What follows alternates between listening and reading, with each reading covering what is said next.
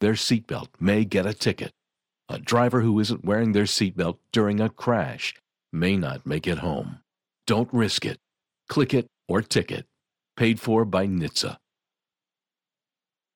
The Joe Beaver Show is on the air. 22. What do you mean? 22. Two, two, two, 20, 20. After all the uncertainties of the past two years, there's been an expectation and a hope for a more normal 22 23. But now the question is USC and UCLA do. They're do, both Big Ten schools. Yeah. but where does that leave the rest of us? Who could possibly answer that question in this strange new era of analytics?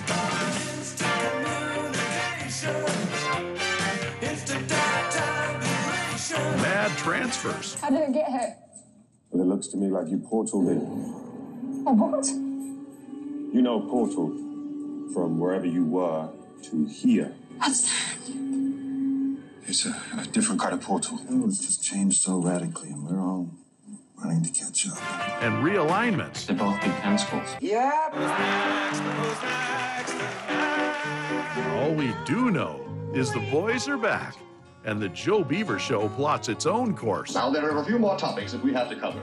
And we will not talk about transfers, and we will not talk about my mother. We will talk about what I want to talk about. Fair enough.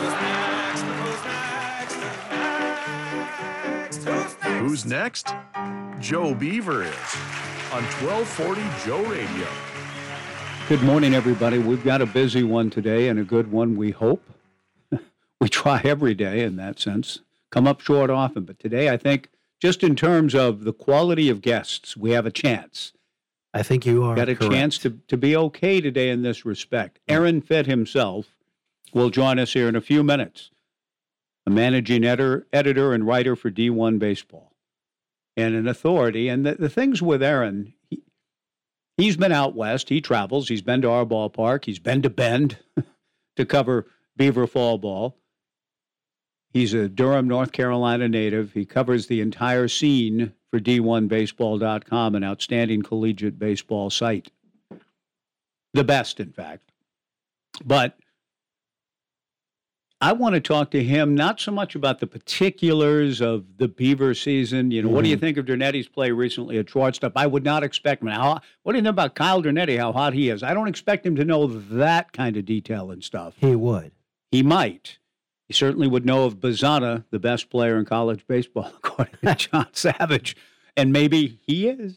But I want to get into Aaron's mind and his wide ranging experience about what, quote, the committee Mhm. looks at, Mhm. what is weighted. I keep hearing from people, oh, these games this week, you, you better win them. If you lose one, you, and even winning all four, you, you're in trouble because your RPI will go. I want to see if Aaron can either say, yeah, yeah, yeah, that's true, or settle us down a little bit and say, hey, look, the committee knows better than than maybe they're not just well, their RPI went down. We can't. They're they're not on the host line anymore. They must know more than John Cohen knows, and I hope that's what I want to right, find and out. then and then the the relationship between what Cohen is responsible for. Because if he says he doesn't know, he outwardly says, "I don't know anything about West Coast baseball," right. And he's the leader of a committee that's supposed to choose, that kind of Mhm. takes away from our um, uh, uh, feelings of uh, whether or not they, he's being responsible. So Aaron Fitt, in just a matter of moments, we're going to break and come back with Aaron and and tap his brain, get into his expertise on these matters, and then at twelve oh five, how about not Frank Home Run Baker, but Trevor Home Run Larnach. Trevor Larnach will join us at 12:05. He's hit a couple in recent games, called, recalled, sent down, recalled, Mhm. and back at it, hitting the ball well. And our one of our favorite sons from the championship team of 18, and one of you put in a list of important big time home runs in Oregon State baseball history. His might be at the very top Yeah. to take you from uh, tied but ahead to re- win game two in 18. I remember in 17 when the you know just getting ready and and calling these games in surprise, he wasn't the main guy.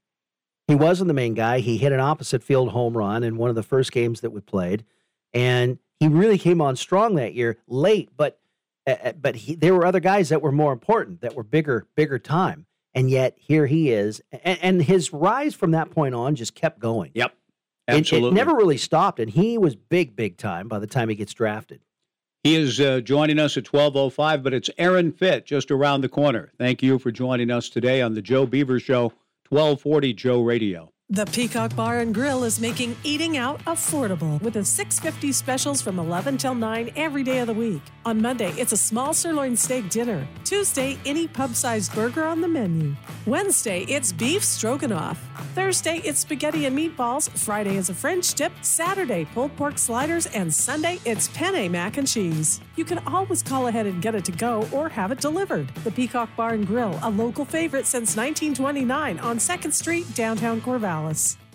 Kubota LX Series tractors are the number one rated tractor brand for durability and owner experience in the United States and are the answer to having quality, comfort, and versatility. Kubota LX Series tractors are four wheel drive and come with easy to operate three range hydrostatic transmission. See Linn Benton Tractor and Tangent or go to KubotaUSA.com for more information. We're still doing business the American way. Readers of the Albany Democrat Herald voted Stutzman and Krupp Contractors the best roofer in the Mid Valley for 2021 and 2022. As Stutzman and Krupp, they employ a large team of roofers so they get in and get it done, often in just one day. Estimates are free and there's financing available too. So if you need a new roof, call or stop by their showroom on Rice Street in Albany. Stutzman and Krupp Contractors, they do it right. CCB 96278.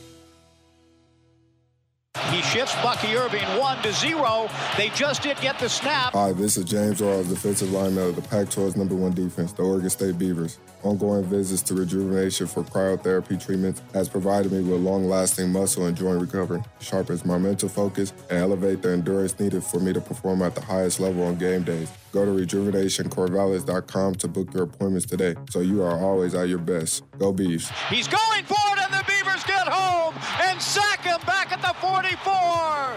James Rawls. Leading off this inning for your tax wealth management team is David Mendenhall. Batting second, Bill Heck. And batting third, Robert Berry.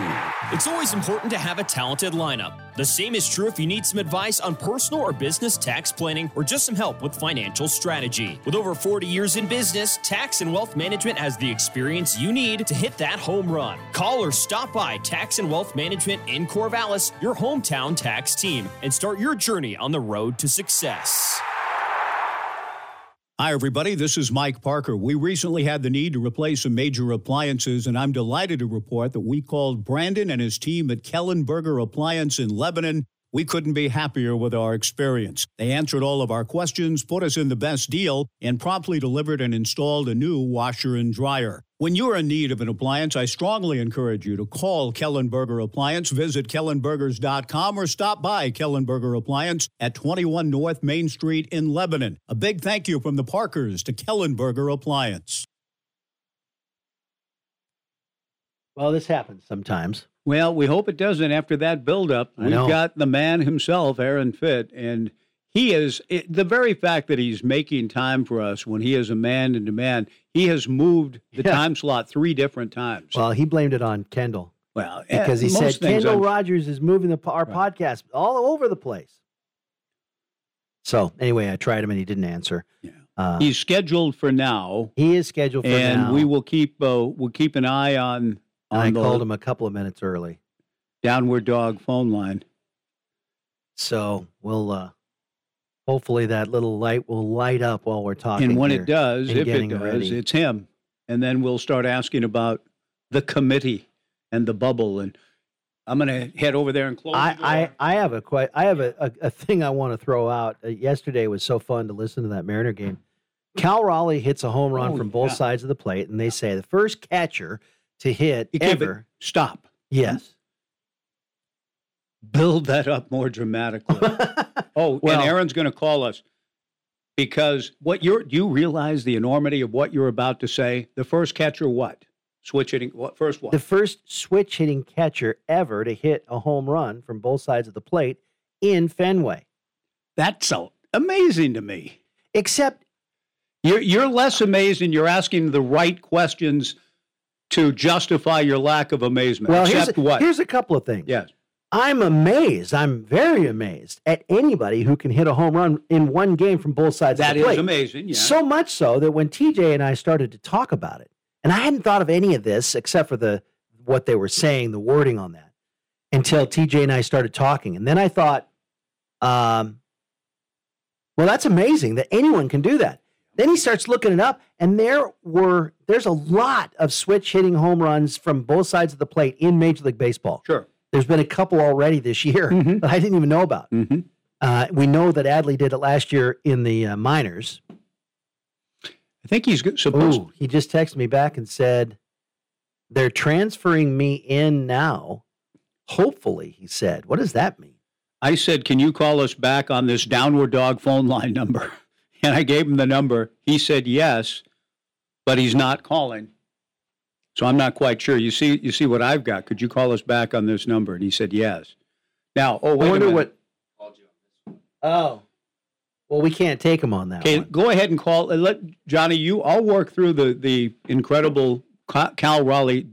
I think he's ready for us now. So let's try again. You call him on the. There we go. Okay, we got a little. So we're calling Aaron Fitt right back. That must be what he meant. They're transferring me in now. Oh, they meaning the front Nina desk up front. See, I, you know, the thing is, I gave him the downward dog phone line, but as we all so often do, you know, we read, we we watch TV, we we don't. Nobody reads, I should say. We watch TV. I like to watch TV. Yeah. Okay. okay. I think we have Aaron ready to go. But the enormity of it. The first switch hitting catcher tells you not that not that many, but I thought of Ted Simmons. Well, I didn't think of anybody Jason. Varitek. I thought of Adley Rutschman. Yeah, Adley in will the minors. In the minors, but then you go, you know, we'll shorten this, but Yeah. you you, you think every other position has to be. ca- Aaron, hmm. jump in on this. Yeah. Aaron Fitt joins us. Cal Raleigh yesterday hit a home run at Fenway Park from both sides of the plate, the Mariners catcher, and he is the first catcher in the history of Fenway from 1912 and to ever and do all that. I say is, in order to use that vernacular, one has to think that every other position has done it, and catcher's the last hmm. one to do it. yeah, it's unlikely. Shortstop, switch Well, right, hitter. that's Yeah. what I mean. So, So, so that's being worked on. Aaron, we don't expect you to work on that, but since we started there, that to me is is amazing that baseball finds ways to always have something to quantify. Well, this is the first time in the history of the, and that goes back to 1912. So I don't know if you're surprised by what we just said about Cal Raleigh, but I was. Yeah, well, especially because you know Jason Varitek played there for, for quite some time as a mm-hmm. switch hitting catcher, and you would have thought that in the course of his whatever twelve years with the Red Sox that he would have done it once, but I guess not. Aaron, great to have you. Thanks for making time. You are in great demand, so making time for us, we appreciate you and Kendall. You're always busy, but tell us kind of what's occupying your world now before we get into the Beavers and the possibility of hosting and so on. What is it you guys are up to together in this busy season in your lives? Yeah, it's it's crunch time, of course, for us. You know, coming down the home stretch. Where, uh, in fact, I think right after this call, we've got our uh, our weekly Nerdcast, which is the podcast where we put together our Field of 64 projection and and into our deliberations as we go conference by conference and fill out our Field of 64. So that's kind of the next thing. But uh, this time of year, you know, that's that's all people are talking about. Is, uh, is my team going to host? Are we going to get in off the bubble? This or that. So we break that down uh, quite a bit during conference tournament week. Also next week, uh, that's it's really our most manic week of the year. Is speculation and tournament, you know, bid speculation something you enjoy? I know fans have to have it. I I don't. I think just wait until the real thing happens. Is it a laborious thing for you, or do you get excited about it? Oh, it's I mean it's fun for sure. It's just you know it's, it's funny because this this next week is is uh, it's probably the most exciting week of the year from a work standpoint. There's just so much going on. Your your head's on a swivel. You know, there's so much action in every conference, and know, you're seeing bids disappear as, as these upsets happen, maybe in, in the Big South tournament or something. And oh, well, Campbell, there goes their bid. You know, now that the Big South's a two bid league, and so um, you know you take one off the board and just kind of doing that math um, and trying to keep tabs on it all. It's it's uh, it's a lot of fun, but boy, like I said, it's it's, it's also our most sleepless week of, of the year. I mean, we got those long days of the conference tournament. You know, you're at the ballpark for 12, 15 hours, and then you, you get back and you got to round up the action and write up the game reports, and you know also let's update our field of 64 at three in the morning. You know, so it's, Yeah. uh, it, it's a lot going on.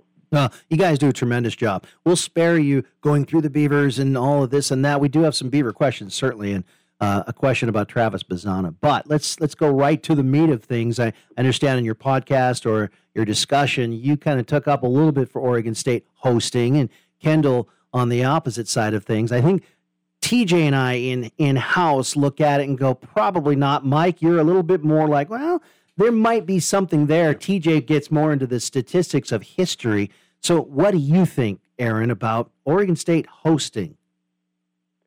Yeah, if I were a betting man, which I'm not really, but if I were, I, I would at this point I would probably bet on the Beavers to host. If it's just a simple yes or no, um, I think it's going to happen. You know, I, I just think getting to 18 and 12 in the Pac feels like it carries a lot of significance.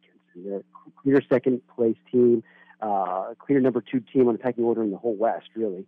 And you know, right now, I mean, we're looking at Stanford as the only surefire host in the West, and I, I do feel like there's a pretty good chance that you know the committee would like to have a, another one. And you know, I know Oregon State's RPI isn't where it would you'd like to see it to host regional. Usually, you got to be the top 20 or even top 16. But th- those West teams do get more leeway when it comes to the RPI, as they should, uh, because it's harder for the West. You know, just because of the way geography works, it's harder for the West uh, to, to have a strong RPI than it is for the SEC and ACC.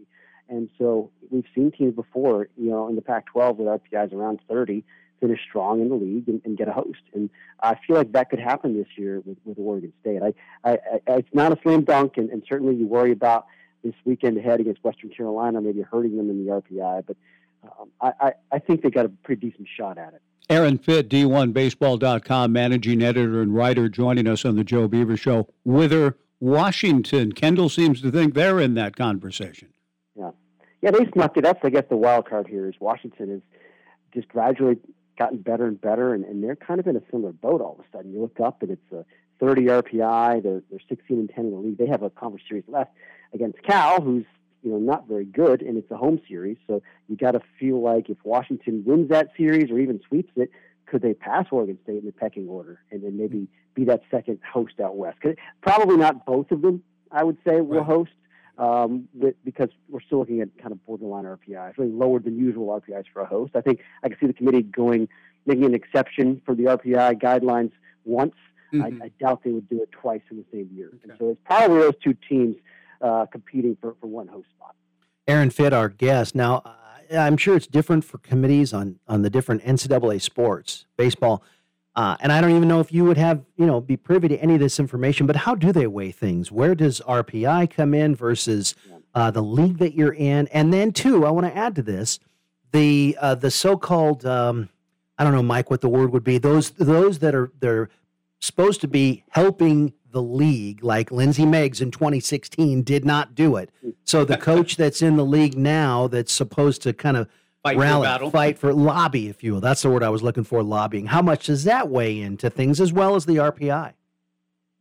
Yeah, that part of it's kind of the, the secret sauce. You know, those regional advisory committees, they don't really give us a whole lot of feedback on how that process works. You know, we don't know Lindsey Meggs was in there arguing against the Beavers. You know, I mean, for for instance, um, you know, I know that's a lot of that's kind of a, a popular line of speculation among the Oregon State Yes, people, but yes. we don't we didn't have mics in the room. You know, I don't know. Uh, we don't know what happened there, uh, but uh, you know, that's just kind of like a, a, piece of the pie that just we, we don't have a good feel for as far as how how uh, impactful that is, those regional advisory committees. But it's it's kind of just like an extra piece. Um, we do know that, generally speaking, I mean, there's certain things we look at every year. I mean, conference standings matter. Uh, if you finish 500 in your league, you almost never host. I think last year was maybe the first time. I think there was one team uh, in the SEC that hosted with a 15 and 15 conference record. That almost never happens. You, you have you have to have a winning record in conference uh, to have a chance to host. And usually, like you know, in a, in a league like the Pac-12, if you get to 18, you got a real good shot. But there's also that RPI component. You know, again, usually there there've been some years where the committee will just go straight RPI with the host. Where Hmm. Basically, you've got 16 hosts that are the top 16 or 17 in the RPI. I mean, that has happened before. Um, I don't know that this year that's likely to happen because I think there's a couple of higher RPI teams that are probably going to get passed over. You know, maybe an Indiana State or a Boston College or Duke, even uh, depending on how the ACC shakes out over this next uh, last week of the regular season and conference tournaments. I mean, the ACC is not going to get six hosts, and so a couple of those teams are going to get sorted out a little bit. Um, but uh, it just feels like a year where maybe you'll have a team or two Oregon State, Washington, maybe UConn that's lower in the RPI that could jump up into that, that top 16 hosting. Aaron, thank you for a few more minutes of your time. When you mention, uh, you know, what, what the committee weighs and what they look at, are they savvy enough? Do you fully expect, then you said they're maybe a little more forgiving to West teams when it comes to the RPI, but will they be, let's just say the Beavers, for argument's sake, do win all four games this week. They beat Portland tonight and they sweep Western Carolina, but the RPI goes down just because of who they're playing. Does the committee understand that that's who they're playing and give them a pass on that? Do you think what they've done enough up to this point weighs more? I hope so. I mean, that's that's my biggest complaint with the RPI and the way that the process currently works is that you can get penalized for playing the games on your schedule and, and winning them, you know, you're better off in a lot of cases canceling games, right. which stinks. I mean, and that's why we see this every year. This time of year, we see all these cancellations, especially for midweek games. Um, and I don't blame coaches for doing it because they know that if, if they play a game and win it, it's going to hurt them. Why, why should they play it? You know, this is the way the system is set up. The committee should fix it and make it. You know, and there's there's different ways they could do it. You know, maybe you have five games against your worst RPI teams that just plain aren't factored into the equation. So you get some relief, or so whatever it is, whatever the number of games is. Um, you know, if you schedule a series that you think heading into the year, you know, maybe Western Carolina is going to be okay, uh, and then you get to the end and you say, oh, wait a minute, this is going to it's going to hurt us. Uh, this guy, you guys haven't had a good year. I mean, it's not necessarily your fault.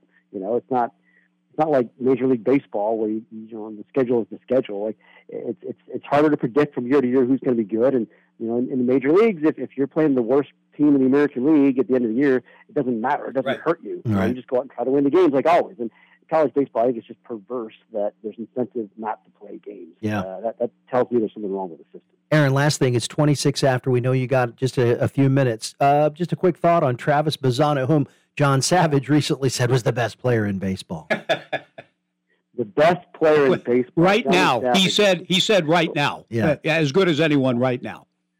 Yeah, yeah, no. I, hey, listen, Coach Savage knows what's up. This guy's really good. Yeah. Um, you know, I, I like to call him the wonder from down under. I think uh, there's a couple Beaver fans that have, uh, that have latched onto that.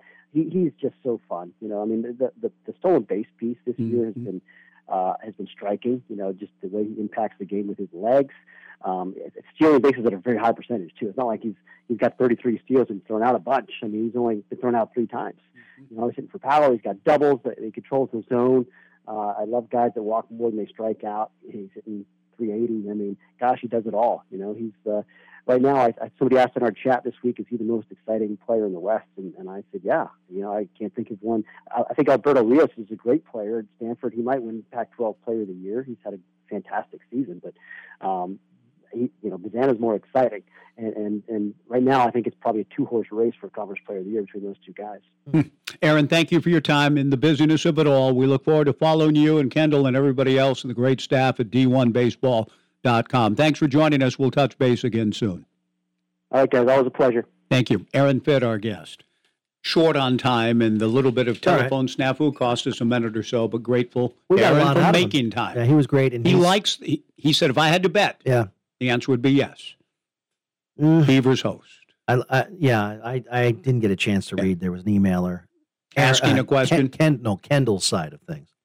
Taking Kendall's side? Yeah. Like, yeah no. Reading more what his skeptical. was, and, yeah. yeah, and I'm sure it's based on all the numbers. TJ had a number this morning that, are in the feature that he's got going on. It's Mhm. a minute feature. We we do those every so often when he has time. Something about highest RPI. No, they don't have a a, a win over top 25 team. Is it? TJ, get down here and help me with this. The Stanford getting swept at Stanford hurt. You know, the Beavers needed to win one of those. Now, clearly, oh well, that Captain Obvious. Yeah, I know, but winning one of those at Stanford would have affected things. Would What, have- what was the number? Okay. Yeah, I was the looking for number was that. Um, so I went and looked at the last four years. The highest RPI to host a regional was Oregon State in 2019. They had a 28 RPI. Mhm. Beavers this year have a 27. Right. But then I looked at hosts and top 25 wins, and there's only one host in the last 20 in the last four years that did not have a top 25 win. That was Minnesota. But Minnesota in 2018 had an RPI of 13 when they hosted. With- they also had, they had 15 um, top 50 wins though. So from 20, 26 Yeah. to 50, they had 15 wins in that category. So the Beavers, in terms of a top 25, nay? I mean, what are you saying? Don't have any? Uh, as of now, the updated RPI, they Be- do not. They have They've had top them when teams were in the top 25. Yeah. but they are no longer in the top 25. Yeah, Oregon falling as much as it it has has Right. not helped. Not even though Shouldn't it be for when anytime it won? happens, people celebrate and are happy. I understand, right. but it also in the pic, big picture affects your own RPI Correct. negatively. Yes, it does. So I think that was it. So they're like right on the line, like, right on the right on the edge of it, as close as they could get. I, I, I think they should consider the time you beat them with their top twenty. Well, yeah, they should. There's a lot of things Because they, they, could, they could suffer massive injuries and, and then be bad because of that rather than. For basketball, they keep like I, I believe in basketball when they you get like a top twenty, you get a top twenty five net win, you get like a quad one win. It doesn't change if the team at the end of the year stinks. I don't Mm-hmm. believe. I believe they keep those quad one wins, and may, maybe the committee keeps that that that that information we don't keep available on RPI when they're trying to measure. Yeah. But I don't know. Just a thought. Good. Who, who do we have on the fan? Dave. Okay, let's take a break then, Dave. Hang in there. We need to take care of some business. We've got some other things going on from a guest standpoint. Uh, Trevor Larnach at 12.05. Tomorrow, Alex Gary, the director of athletics at Western Carolina. He and the former Katie Mavis met one another here. They're married now. They've been blessed with a young child who traveled with them out here from Carolina. And he will join us tomorrow, as will Louis Quintana, Oregon State's track and field coach. Thursday, Ted Robinson on a number of things with a longtime veteran Bay Area broadcaster. The sorry state of the Oakland A's, the Mm. sorry scheme of things entire for Oakland and elsewhere. Ted Robinson on that, on Willie Mays, on the future of the Pac 12 as he continues to keep his ear close to all of those things. And Ted will join us. We'll, we'll touch on Vida Blue, who, whom he was friends with. Yeah. All of that uh, coming. Dave from Tumwater next. Open phones.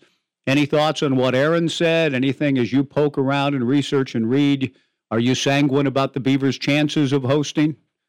497 5356. Thanks for joining us on 1240 Joe Radio. Woodstock's Pizza on Kings Boulevard in Corvallis is all kinds of pizza for all kinds of people. See, it all starts with over 35 fresh toppings to choose from, multiple dough options, multiple crust options, and multiple cheese options, including vegan and dairy free choices. See, we make all kinds of pizza for all kinds of people every day. Woodstock's Pizza, all kinds of pizza for all kinds of people on Kings Boulevard in Corvallis. Complete your next summer home project with Mike's Corvallis Bargain Center. Now with cedar fence board, decking, trim boards, and garden boxes. Plus 2x8 and 2x12 cedar in stock. Mike's Corvallis Bargain Center also has interior and exterior plywood, hardwoods, as well as a limited supply of brand new appliances. Complete your next interior or exterior project with help from Mike's Corvallis Bargain Center. Conveniently located off Highway 34 on Texas Street between Albany and Corvallis. We set 'em up, you knock 'em down. Tired of staying home? Are you ready to get out and enjoy an activity that is safe and fun? Join a summer league at Highland Bowl. Check out their league schedule at highlandbowl.com and find a day and time that's just right for you and your friends. Don't be left in the gutter. Join a summer league at Highland Bowl today. Highland Bowl, North 9th Street in Corvallis. We set 'em up, you knock 'em down.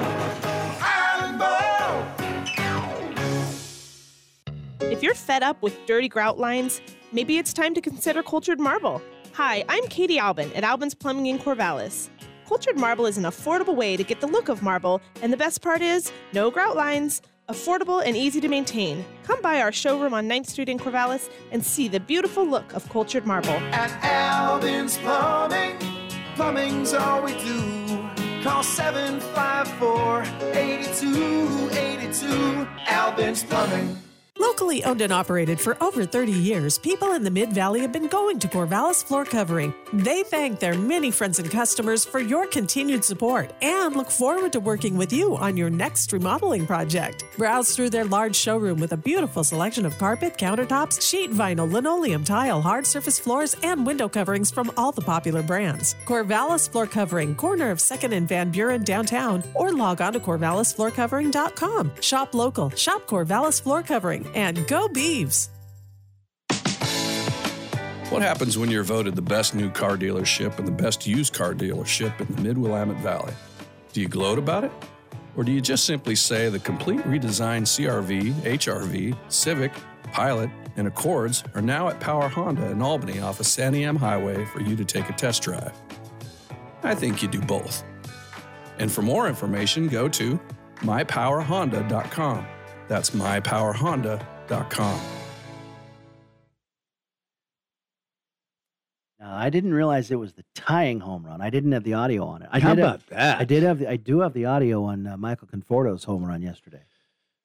Trevor Larnach, a game time three run home run at Dodger Stadium last night in the top of the eight. Now, that isn't, I was planning on getting, uh, reaching out to Trevor. It's not as though, hey, you know, we're front runners. What have you done for me lately? Larnach, have you hit a game time home run lately? Okay, you have? Okay, then we'll have you on the show. Doesn't quite work that way when it comes to our favorite sons, and Trevor's one of them.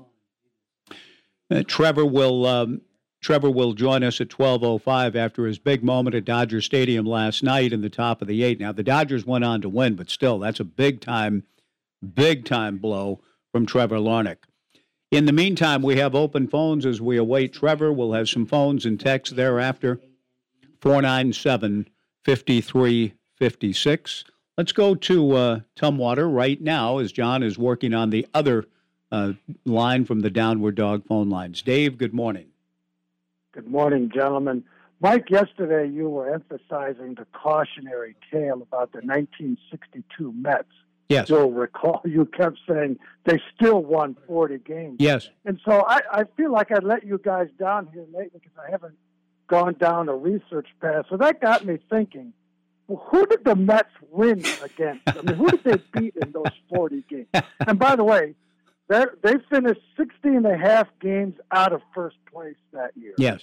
And that record was not exceeded until, I regret to say, the 2018 Orioles, who finished 61 games behind the Bo Sox. But anyway, so I went into the record book, and they they finished 500 against the Cubs. They went nine and nine, nine and nine against Chicago. but typically, they won two or three games. Uh, uh, it's per season series against the other teams. Mm-hmm. But then I got thinking, given your particular interest in the Dodgers, how did they do against the Dodgers? Right. And they went two and sixteen. Mhm. So as it turns out, the Dodgers won, I think, the first five or six games in the season series. But then the Mets won, won one. A guy by the name of Jay Hook, and I'll come back to him. And the very next day, and I just thought, this is so fitting. This is so baseball. So the Mets finally win a game, and the next day, Sandy Koufax throws a no hitter against them. Like this, Yep, yep. this can't happen again. So Sandy goes out the next day, and then in August, the Mets win their second game. It's the same guy, Jay Hook. Mhm. And so I'm thinking, I gotta know. I gotta anyone who beats the Dodgers two times in the Mm-hmm. early 1960s is worth knowing more about. And come to find out, he he won. He had the best winning percentage. He was like eight and 18. Now a team that only wins 40, and you win eight games as a starter, Yeah. that's a big percentage. But he had come over in the expansion draft from Cincinnati, and and I'll just wrap it up here. Uh, but among under other interesting facets of his career, he studied physics and co- while he's pitching in the major leagues, he's spending the he's spending the winters getting a master's degree in the study of thermodynamics. Mike. Hmm. So yesterday we were talking about annular eclipses. Yes. Today I'm going I'm going thermodynamics. but he was obviously a smart guy, and here's the here's the capstone. So Stengel, the manager, refers to Jay Hook as the professor because this guy he's got a master's degree in thermodynamics, and uh, and he's able to one day Stengel gets wind of the fact that that Jay Hook was explaining the physics of how a, a thrown curveball actually will turn in the air. Mhm. And there, there is some aspect of physics. And Stengel's response to that when he's asked by Robert Lipsyte is just classic. He says, I only wish he could do what he knows. and, That's a great answer. Yes. but in fact, uh, he was the best pitcher. on That staff had Roger Craig, but, but Jay Hook, uh, still alive, born in 1936, beat the Dodgers twice in 1962, the only pitcher to beat the uh, LA squad that year. But I thought the fact that Koufax threw a no hitter the day after the Mets won their first game against them is just classic Koufax. You just know he went out that day saying, "If I have to be, if I have to shut them out single handedly, Yep. we're not losing to those guys again." Right. No, that's a great story.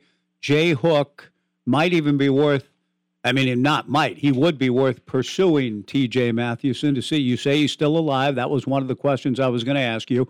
1936. So how old does that make him? 20, or is he about 80? Oh, uh, my dad's birthday is tomorrow, 87. 87. Okay, well, Yep. you know, I, I'd love to. I mean, Jay Hook, that's fascinating in its own right. We had a, a young intern, Dave, at KFXX. He wasn't, no, he wasn't an intern. There was a show. Does anybody remember this show in the early 90s? Now I know there's all these shows, but John, there was a show. It might have been called The Real World or something to that Yeah, effect. yeah. Is On- that, is on that a MTV? thing? Yeah. Yeah. maybe an MTV in Yeah. the early 90s. They still And- do it, I think. And it was one of those first sort of reality shows. Anyway, there was a guy named Jay. Everybody living in an apartment. Yeah, Jay from Portland. They came to, you know, or Jay, this kid from Portland who we kind of knew. His name was Jay Johnson or something. You know, I don't know what his name was, but we had him on the show, and I said, Jay Hook Jones joining us here on the Joe Beaver Show. And for the rest of the time, he was known as Jay Hook, and he was a frequent contributor to the show, talking about his experience in this deal called The Real World. But Jay Hook, when I, when I hear the name Jay, I don't care. uh, That's the first name that comes to my mind. Jay who? Jay Hook. So thank you Well, for reminding me of that.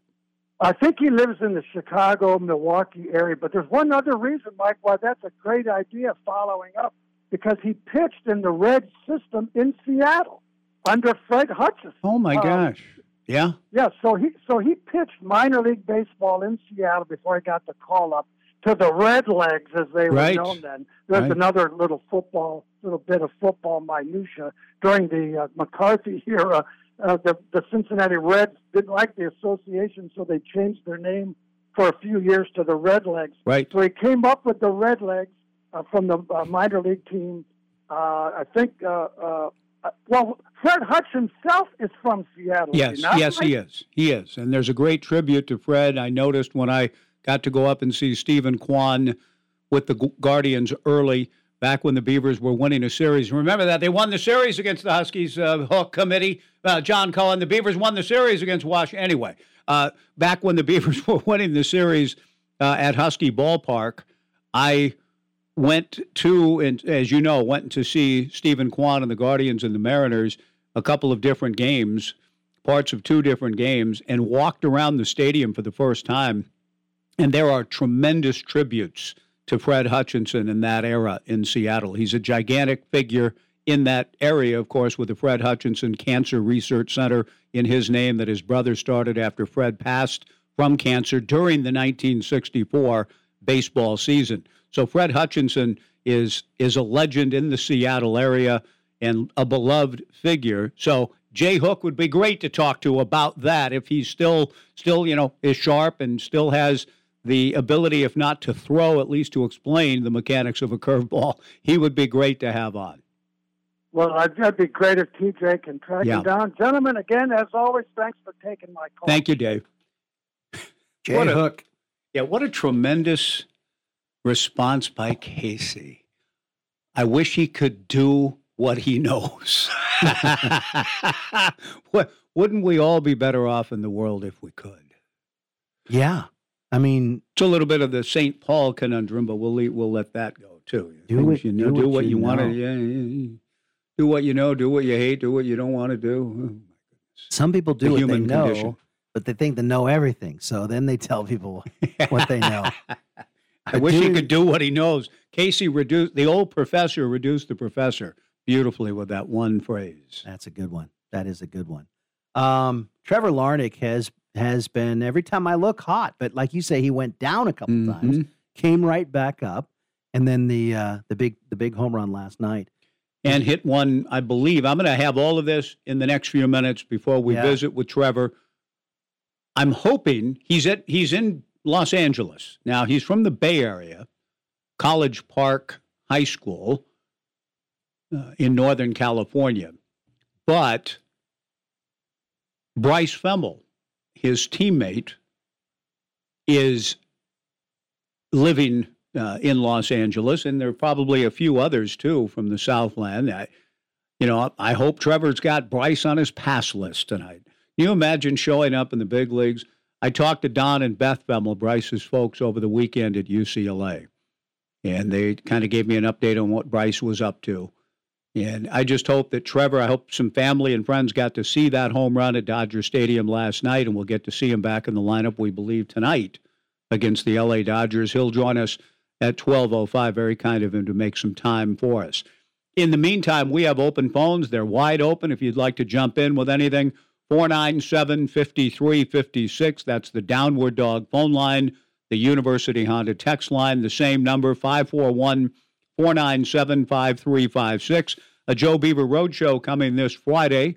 We'll be at the Corvallis Knights office downtown, 4th and Jefferson, next door to Block 15, kitty corner to uh, one of the coffee culture locations in town, which used to be an old Dairy Queen. I remember stopping there, visiting, going into DQ with Bobby Wilson back in the day in the early 80s. Uh, Jimmy's brother. If you'd like to join us, we'd love to hear from you. 497 5356. Roger is on the line here with a few. mi- Well, we got a good Yeah. 15 minutes. Yeah, let's go. Roger, thank you for the call. Welcome to the Joe Beaver Show.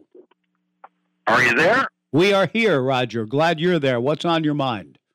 Well, I haven't talked to you for a while.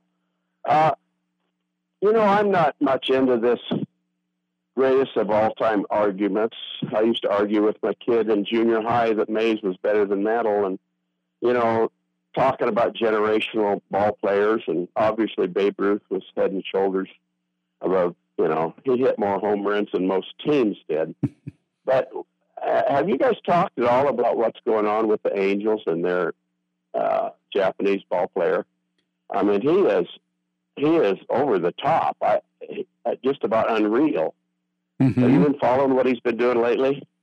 Well, Last yeah, night I- I know he had five hits and he overtook Babe Ruth for a number of something or others with uh, uh have and uh, for a pitcher who's pitched over 100 he just broke a Babe Ruth record not long ago I, and he had five big hits last night that that much I do know So, Roger, yeah, thank you for that. We could look it up and have a little more detail, but what is it that compels you? Is it what he's been doing lately, Roger, that compels the call to talk about the great Shohei yeah, I mean, it's it's just unheard of. I mean, you know, we have those splash in the pan guys, you know, that come up and you know rookie sensations, but then they fall away or whatever. But but uh, I mean, I mean, I don't you know follow it very closely. Just listening to the highlights, you know, from the Mariners game, and I look up on YouTube and see how the the Beavers and the major leagues are doing and stuff. But Mhm. but uh, it's just amazing. Um, okay, I have another question. What surprises you most that we got out to a one and five start in conference, or the way we're playing now? I would say the Because former. The former. frankly, uh, When we were one and five, I thought, man, five hundred's a long ways off. I hope we can make it. Mm-hmm. You know, Well, I'm answering your question, Roger, by saying that they went one and five was the bigger surprise than their 17 and seven since. I wasn't sure that they could go 17 and seven and finish 18 and 12 in league play, and that's what seems to Aaron Fitt keeps coming back to. That 18 and 12 in the league is impressive, and it took a lot of work to get there. But I'm surprised at one and five because they lost a home series to Washington State. yeah, yeah. Uh, and the Stanford, I mean, you know, there's no, di- I mean, Stanford was a powerhouse, especially at the time, you know, but uh, Yeah, no, I don't. I don't have a wealth of wisdom. I just, I was just sitting here recovering from an illness and listening to the radio. So I, I'll keep Well, keep listening. Roger, thank you. And, and John found, and thanks for the call. John found the detail that Shohei Ohtani last night became the first pitcher since 1964 to reach base five times in a game. So that's cool.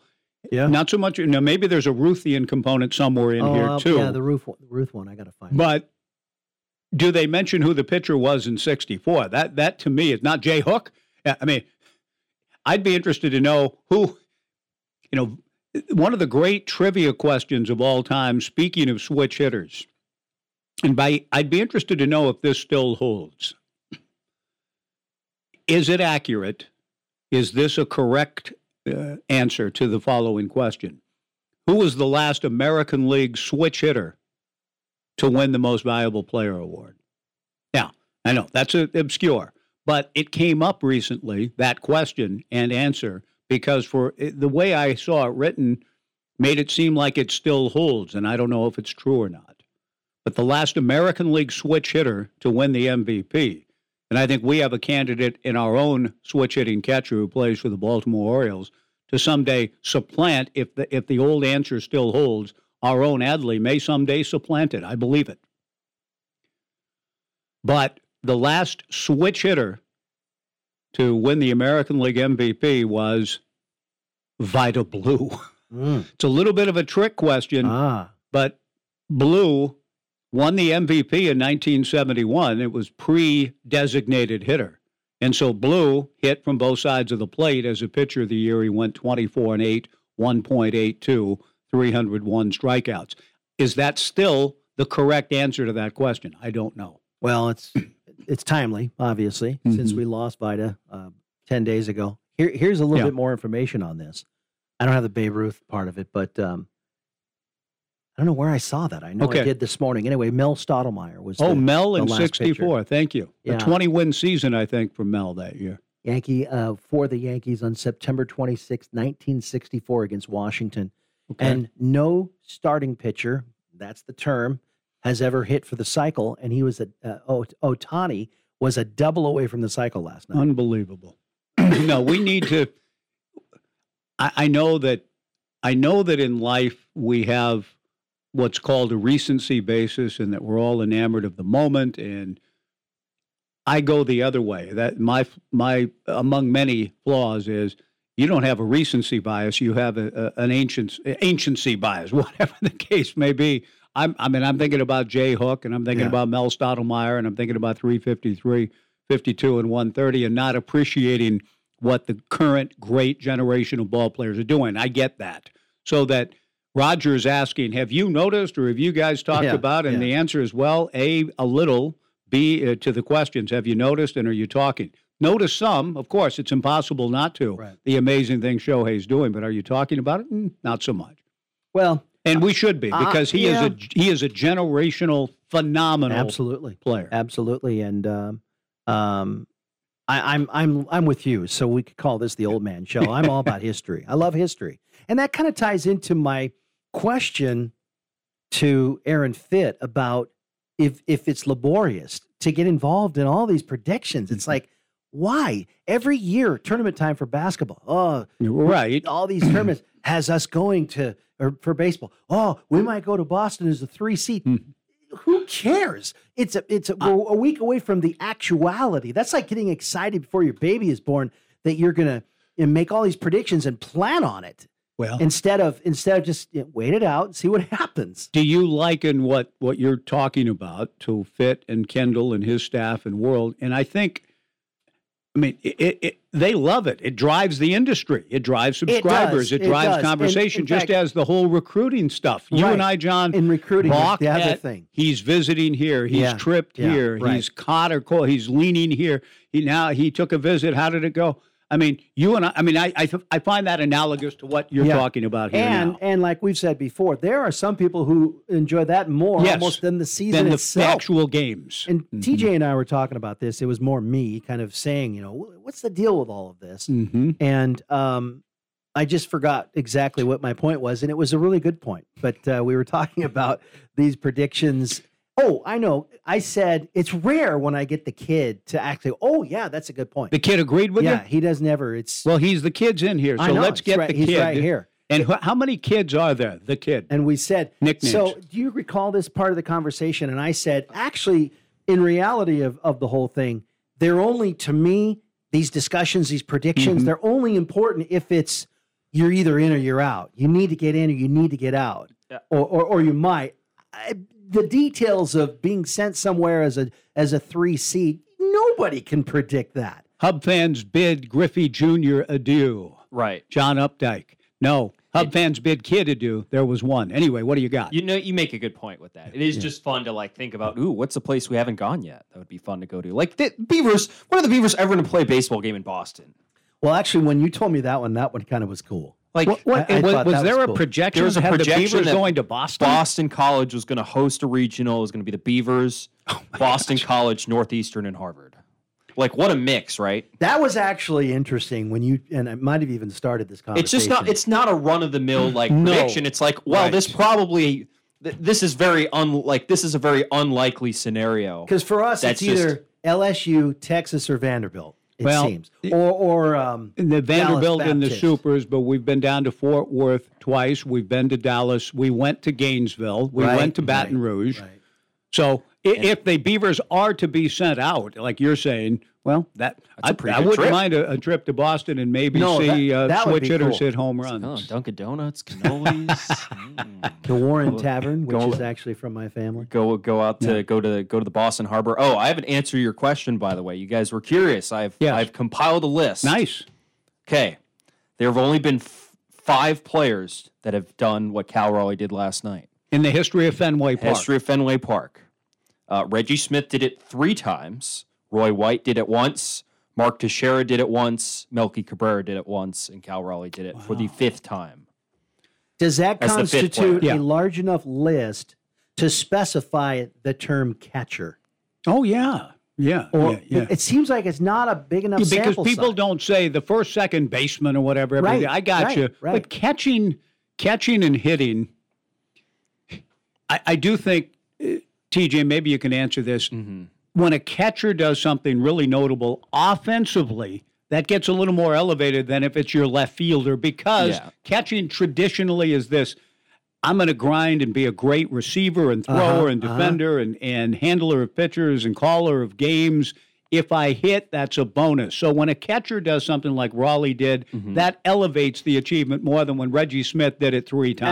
And I. I got to admit, I, I just assumed catchers were right in there because I don't study the stats over Mm-hmm. the years. That catchers were right in there with all the other position players as to be expected good hitters. I think it's mostly just because he's the first of a position group. I think there's a, it's the stat the stat sounds better when you say first of. Yes, you do. instead of the fifth ever to do that. Sure, it's like the fifth ever in Fenway Park would be cool, but hey, he's the first catcher to ever do it, and there was a pretty good catcher that got, you know, Yes. Mariners got fleeced pretty bad with Jason Varitek back in the day. Um, that you know, a switch hitting catcher, a pretty notable one, played here for 15 seasons and never did it one time. Actually, though, I, I, I think Mike's mm, uh, analysis of that it it's not Mm-hmm. hu- you don't expect huge numbers from catchers offensively. That makes Right. more sense to me as to why the term catcher would be thrown in there. and Right. separated out. Yeah, and yeah, separates why Adley is such a big deal. Right, right, A Purely sw- for that a good hitting catcher and a switch hitting catcher. right, Yeah. right. And the only two that came to mind when I thought, when you said Cal Raleigh became the first, I thought Varitek didn't do it, Mm. surprised me, and that Ted Simmons wouldn't have done it. But those are the only those are the only two candidates from that position that even came to mind. What was the most surprising is I assumed Mickey Mantle did do it. He never did it at Fenway Wow. Park. Ten, he did that ten times in his career and never did it at Fenway. Isn't that amazing? Ten times he hit a home run from both sides of the plate. What do you? And Eddie Murray didn't do it either. Eddie Murray didn't. He did it a handful of times, but not at, Not at Fenway, Fenway. Park. Mark Okay. Teixeira is the all-time leader. I think he did it 14 times. Wow. And he did it that one time, so he crossed over enough. Well, here comes Trevor Larnach, who will never do it. All he does is hit home runs to tie games late From at Dodger side, Stadium right? from the left Yeah. side. Trevor Larnach coming up next. Open phones thereafter. Alex Gary, Louis Quintana, Ted Robinson still to come. A ro- Corvallis road show from the Knights office downtown with a free lunch and great raffle prizes, tickets, a lot of prizes to give away. That'll be uh, this Friday, 11 to 1 at the Corvallis Knights offices. Trevor Larnach coming up next. Thanks for joining us today on 1240 Joe Radio.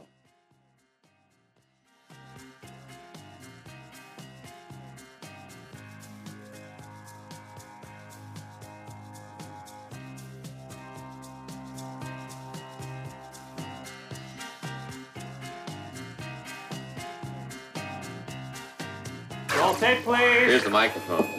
Is this thing on? This is KEJO Corvallis. Everybody hear me? We're on in five. And QID. 1240 Joe Radio.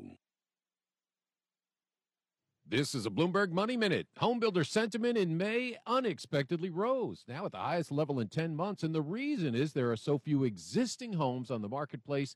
It's pushing a lot of would be home buyers toward higher priced, newly constructed homes. With future sales of those homes looking good, shares of most home builders are a little higher right now. Elsewhere on Wall Street, those stocks mostly lower ahead of debt ceiling talks set to resume just minutes from now. And that's got the Dow down more than 200 points, about three quarters percent lower. The Nasdaq is up a fraction. The S&P down a third of a percent.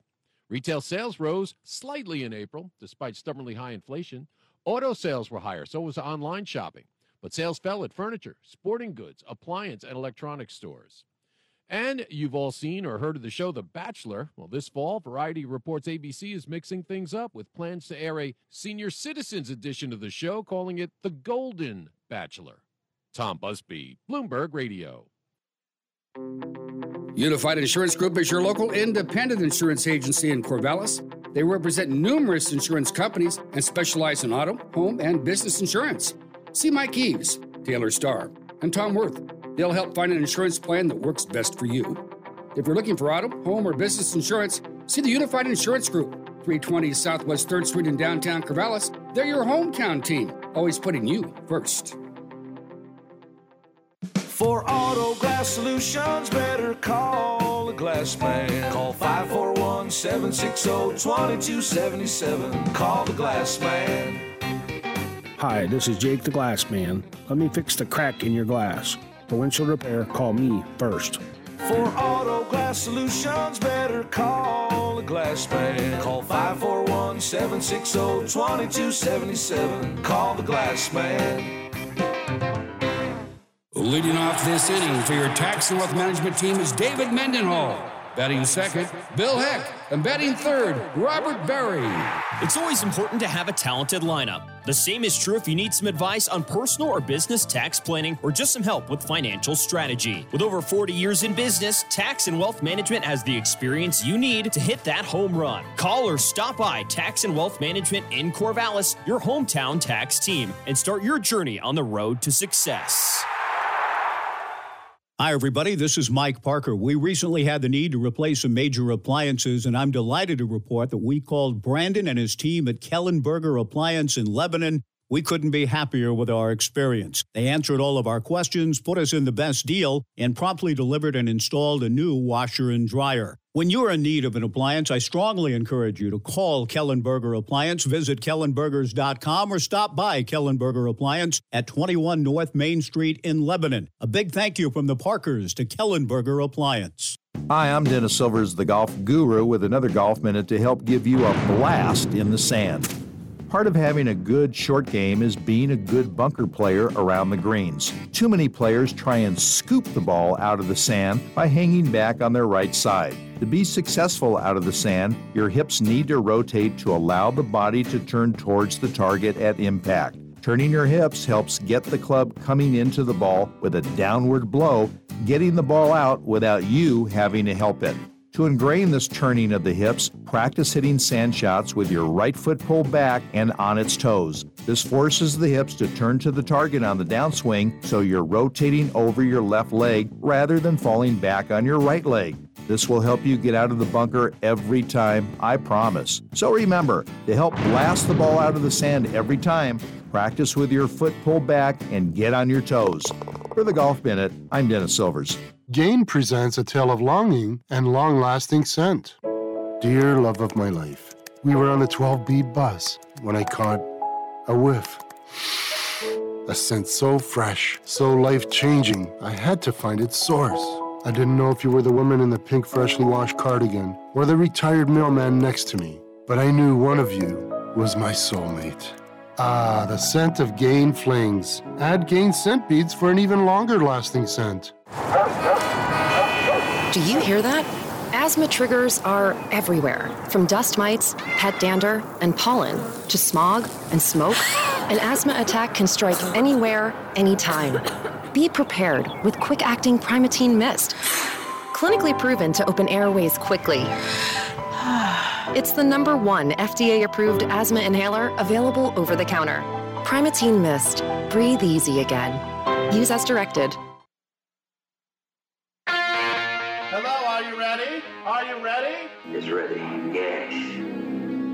Yes, it's ready. The Joe Beaver Show is on the air. Are you ready? Just like Donald Trump, Macho Man.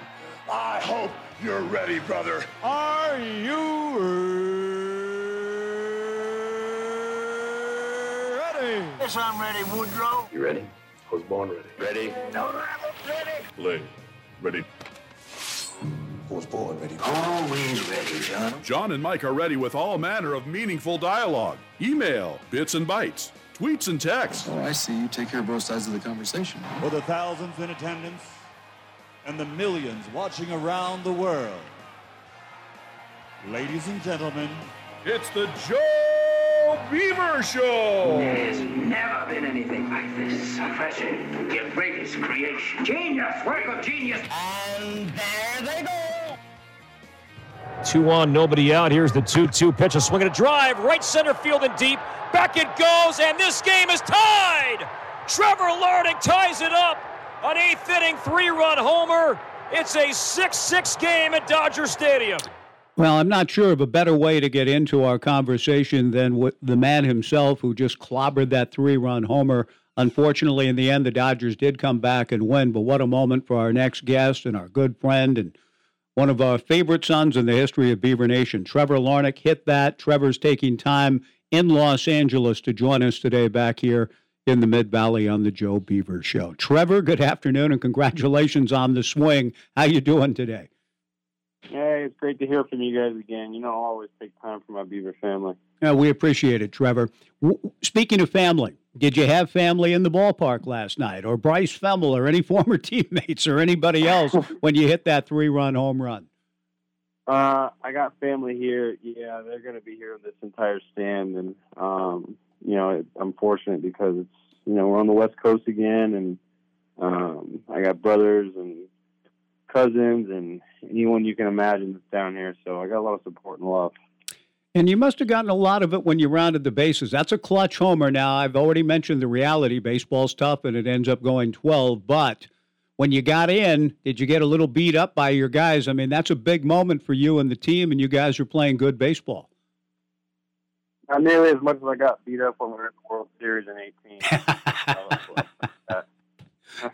well, that you know that let's talk about that for a moment too. Whenever whenever we visit with you, you know, I was just saying on the air last hour, in the list of, of biggest home runs in Oregon State baseball history, that may very well be the number one. I mean, that right near the top. And I've watched it. You, I don't know how many times you've sort of watched it. I've slowed it down. I've watched Quanti leap over the front of the dugout. I've, I've seen Steve Carruthers giving giving you a high five when you got in there. Trevor, what right. what goes through your mind? Have you watched that quite a bit? And what was that like to tour the bases after that home run in Omaha? Yeah, well, you know, unbelievably, it was five years ago now, which yeah. is crazy to think about. Um, but you know, back then, definitely watched it more so than now, and I'll, you know, I'll come back to it every once in a while just because you know, there's such fond memories with um, you and, and the boys and the staff and um, and actually, while I was at Dodger Stadium yesterday for the first time, um, I got reminded of the atmosphere that we had in Omaha. Um, there's a lot of people there yesterday, um, and that's to be expected here in LA. But um, it, just like the format of the the stadium, you know, mm-hmm. it's not like multiple decks in the outfield. There's that there's the one stand that kind of wrap around from left, center to right. and that's similar how it was in Omaha. And, and there's I don't know, there's three, four decks and, and you know behind the plate and stuff in at Dodger Stadium. But um, when I was out there stretching, I really got reminded of you know the atmosphere that we had in, in Omaha. And I was thinking about that to myself, and now I'm talking to you guys about reminiscing over. so I thought that was kind of funny. Nice. Trevor Larnach, our guest. Uh, Trevor, this is John.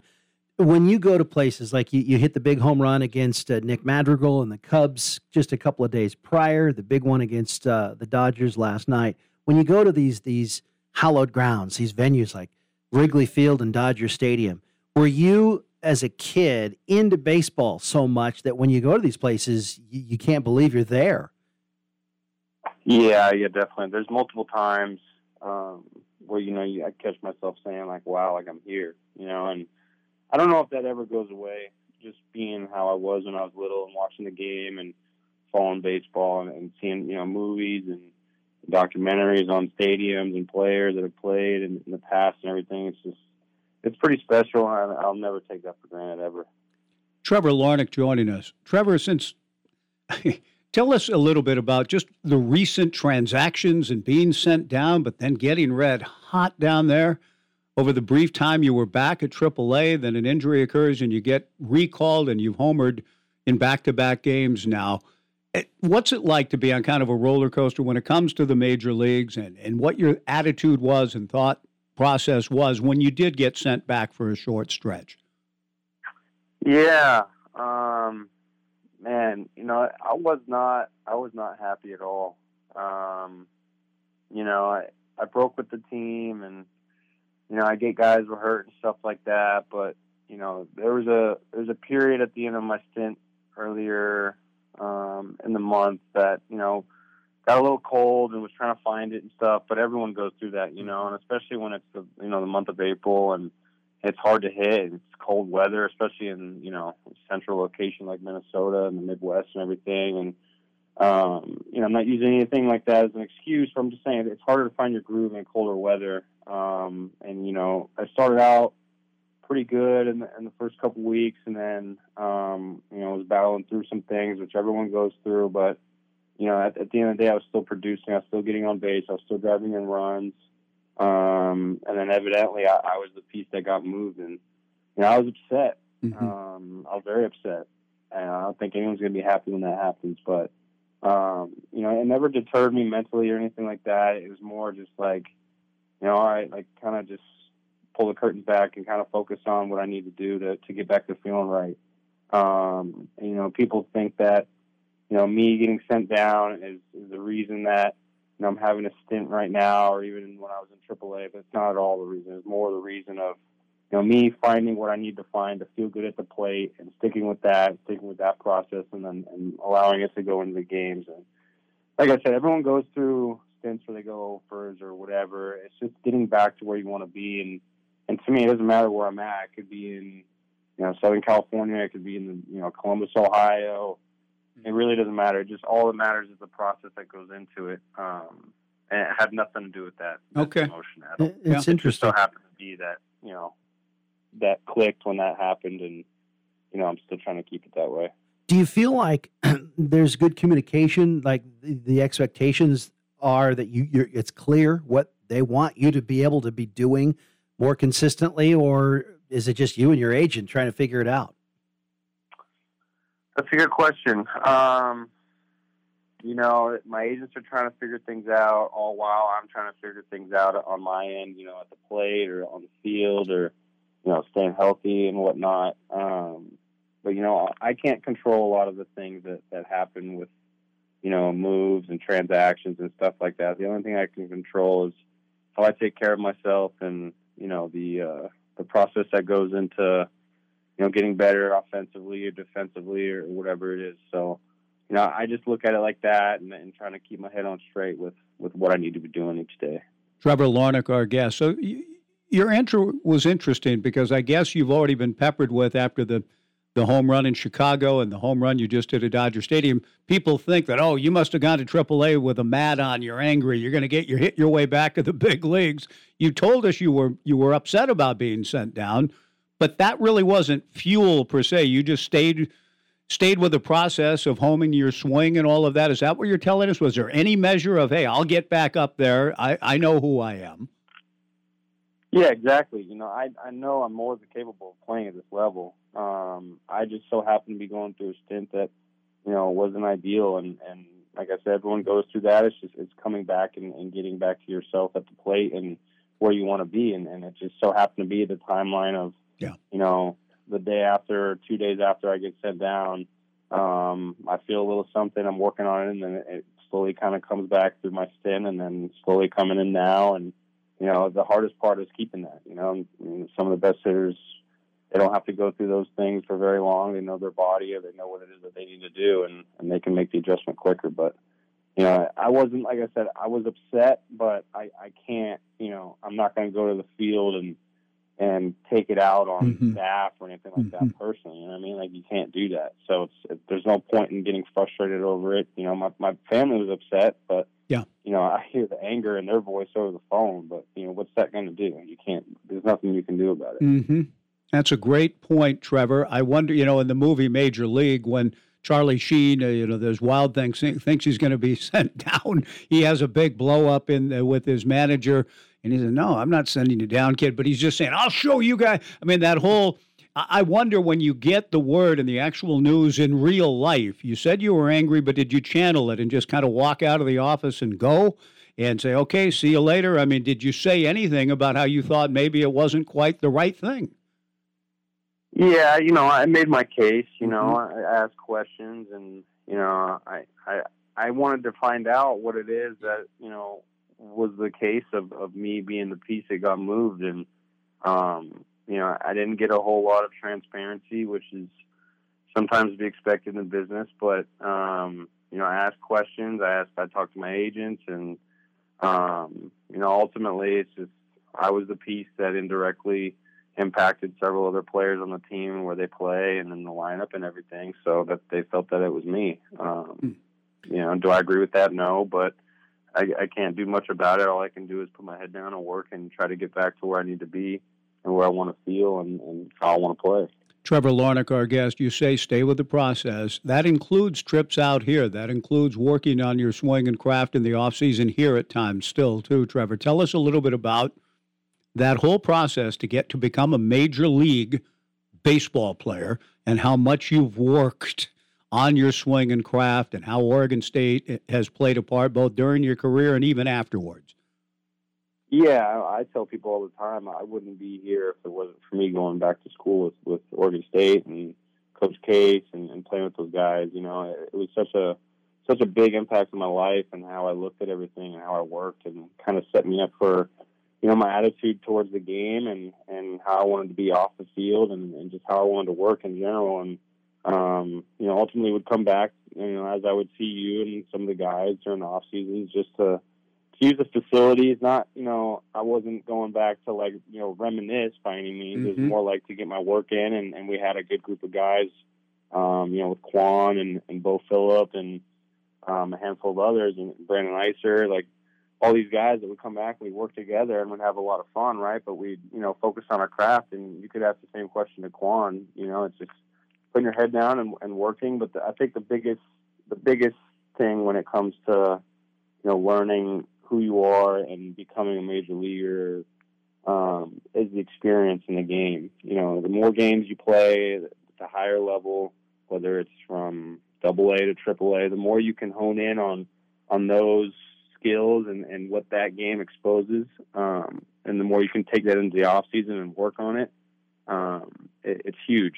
And you, you got to be smart. You got to pay attention and observe, you know, and see where your deficiencies and deficiencies are, and um, you know, and continue to do so. It's not like you know Quan or myself or Nick or anybody is going to be done. You know, like you know, we're we're learning as we go. We improve and, and we're working and, and we're trying to stay healthy and all the above. So um, Oregon State was a huge impact. Those guys could all tell you that. I'm telling you that. Yeah. Um, You know, unfortunately, I'm not coming back this off season. It's, it's time to move on. You know, I'm going to be 27 here, so Mhm.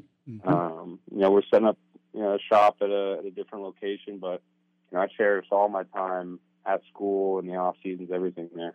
Yeah, we appreciate you saying it that way, Trevor. I saw Steven on opening night when the Beaver schedule, we were at Husky Ballpark and got was able to see Steven open, and, and he talked about you specifically in terms of former teammates that you've worked together on your craft a lot. What do you think about what Kwani's done these last couple of years? I'm I tell people all the time I'm not shocked at all, and it's mostly because I know him as a person. We played together and everything, um, but it's also because you know the last three, four off seasons, whatever it was after we got drafted, we would um, we'd be in the gym together, we'd be in the cage together, you know, we'd be doing everything together.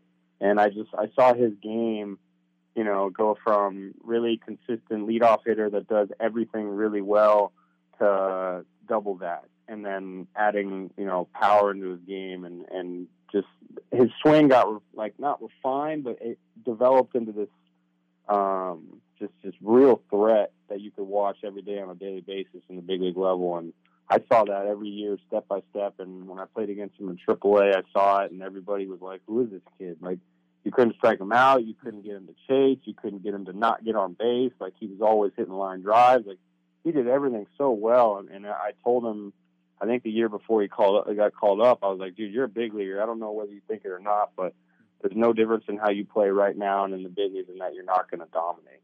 Um, and the next year he broke with the team, and it's been, you know, it's been beautiful ever since. And I, I, I root for him. I root for Nick and uh, Rutch and Drew and everybody else that's, that's a Beeve, and you know, especially when I know these guys. But when I see Kwan, um, you know, it, it's just it's a very like we had breakfast the other day. It's just it's very heartwarming and. Yeah you know, be able to chat and see him play and, and just to dominate. It's it's there's nothing really better than seeing your boys that you play with in college and, and the relationships that you have to succeed on their on their side. You know. Last couple of things. If you and Steven are out, do you get noticed, or does it depend on what city you're in?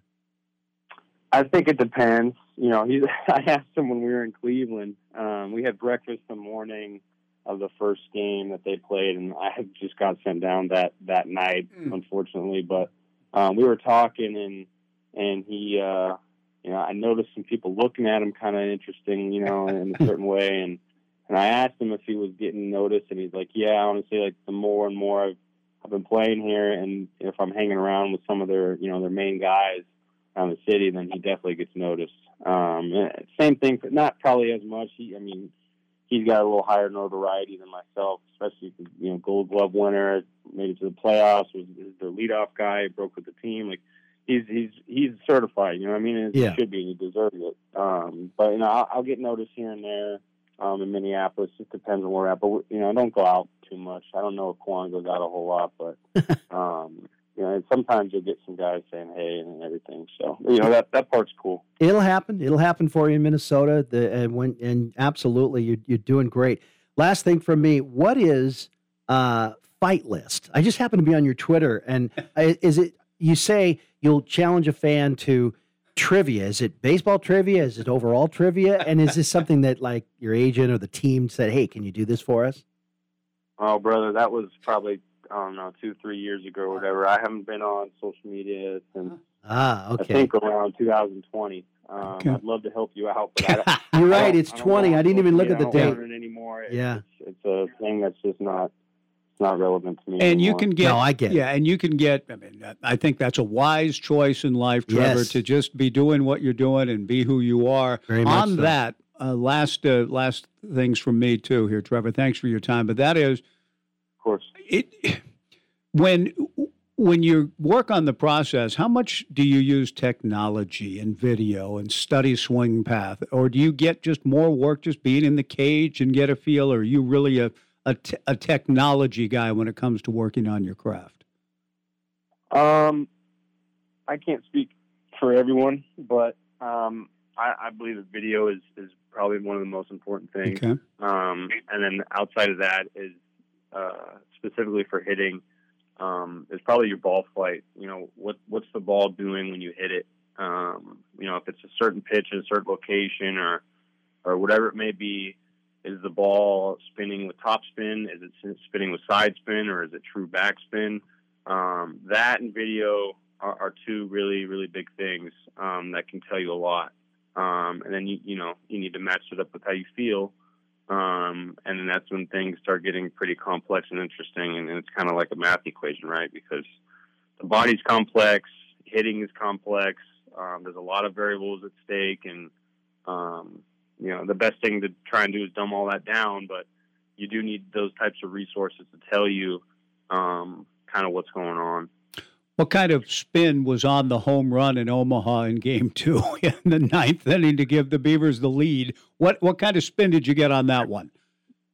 Uh, it was good enough. yes, as soon as it left the yard, I thought the Beavers are going to win this whole thing. I mean, uh, when the ball dropped, I thought, okay, Cadyn still got to come through with a hit. There's two strikes. He's got to come through with a hit, and he did. Then you Right. homered, and it felt like, here we go. Did that feel that way to you as you toured the bases? Yeah, Hmm. absolutely. Um, ma- mainly when we sealed that game, when that when that game was done, we won, and everyone went into the locker room. And um, I specifically remember uh, Rutch and myself and Case sitting in like the waiting room for when you have that press conference, Right. you know, and we were listening to the Arkansas team. You know, we were listening to their conference, and um, they just sounded so drained, and their energy was just gone, you know, and. And I was, I told Case, I was like, dude, it's over. There's no way that they can come back and, you know, just look how they feel. Look how they're talking. Look at their body language, you know. And uh, evidently, that that's what it was the next day. Yeah, they had to deal with Kevin Abel, who was pretty good that next day too. Unbelievable. Yeah. Yeah. yeah. To to cap it off, they had to deal with a guy that pretty much did nothing that. Pretty much did something nobody else has done in a college Right. series as a freshman. Hey, this is the last thing. We'll turn you loose. On a day in LA, you're taking time to visit with us. We appreciate it. You got a night game, 710 tonight, back in Dodger Stadium again. Good for you. Do you see, are you going to hang out with family later now? Uh, are you going to see Bryce during this trip? I mean, uh, what else is on your plate before you head to the ballpark today? Well, I, have a lot of family, Mm-hmm. um, so that that's probably going to be priority.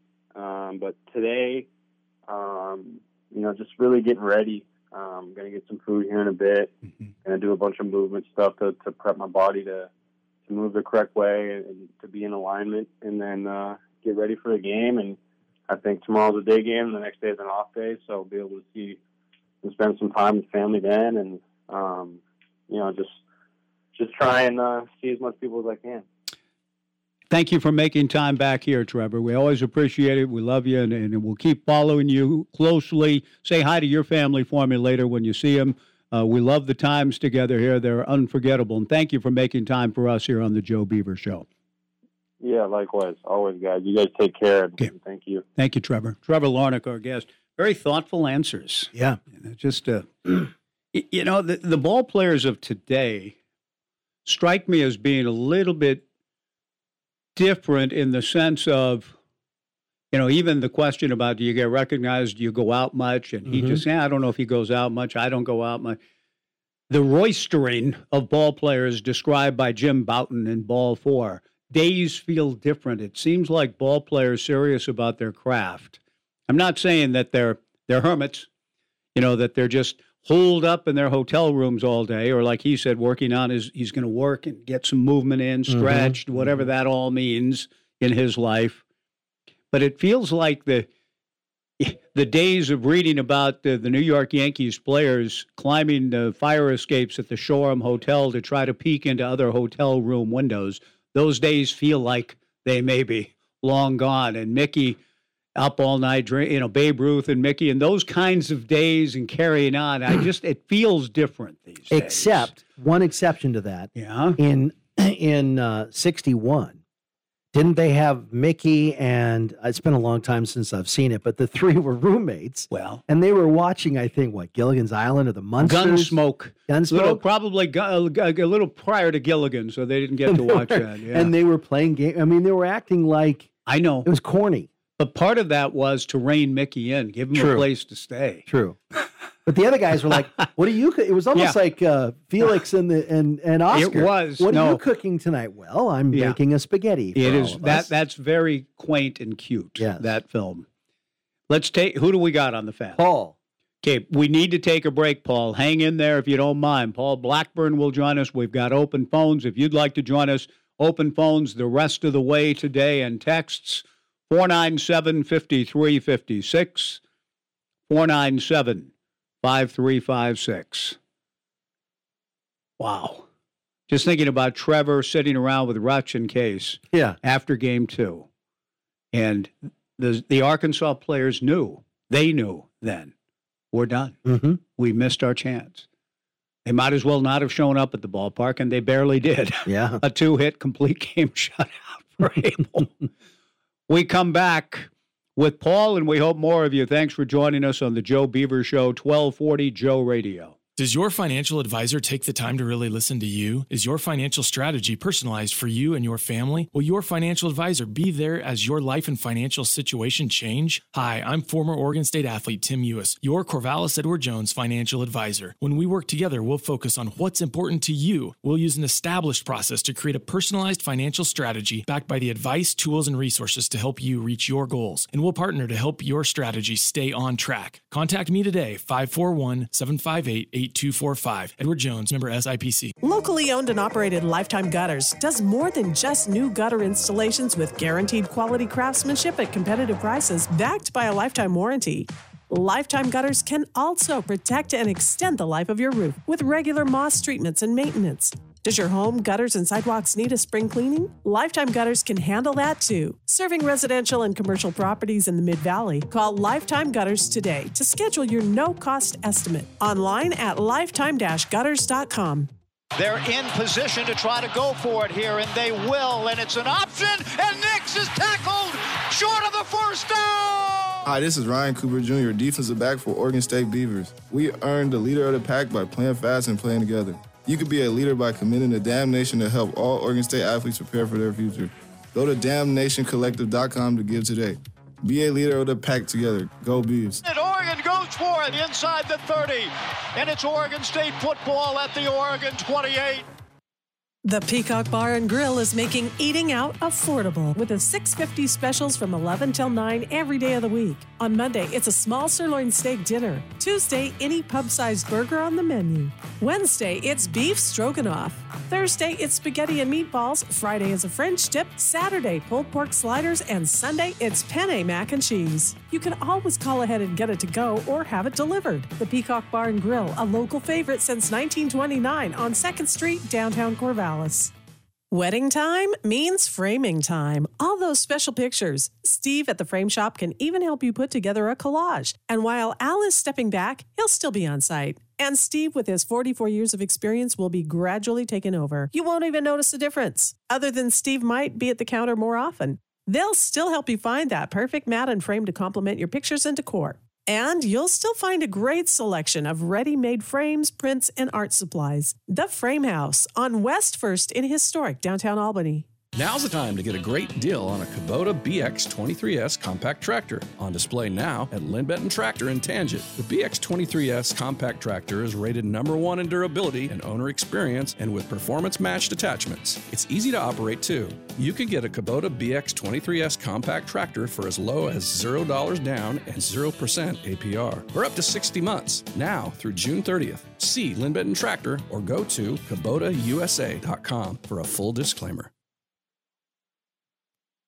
That that that you know, it's the it's the ballpark which I may never see again, Jackie Robinson Stadium for football coaches. What you were telling me off the air can't happen if you're inside, probably. That's true. So outside in 07 when Riley and Banker show up listening Yeah. to the Beaver game on 1240 Joe Radio and the signal skip and they're driving on a freeway in LA Which and heard it. Unbelievable to me. Yes. That they heard it that clearly, thought that it was.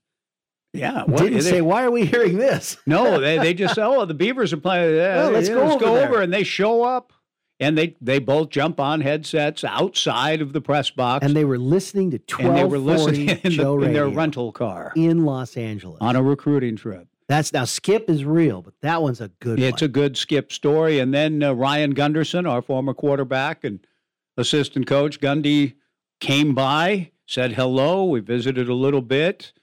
Uh, he's the quarterbacks coach for Chip Kelly in UCLA, and I was mentioning that as Gunderson. Hey, well, Ryan apparently in this football night here is on his way out. Ken Norton Jr. threw out a, a first pitch. Deshaun Foster did Mhm. too. And uh, while saying all Football of that, night. I hear this. Hey, Mike, I turn and look, and it's Chip Kelly saying hello. And I mean, we don't know each other that well, but Yeah. I've talked to him here and there over the years. Wow. And Gundy might have put him up to it, but whatever the case, I said to Chip real quick, "What do you think of that guy over there?" Pointing as Gundy's walking away, Yeah. and Kelly goes, "We love him. We kind of love him." and then he walked off. But that's Jackie Robinson Stadium.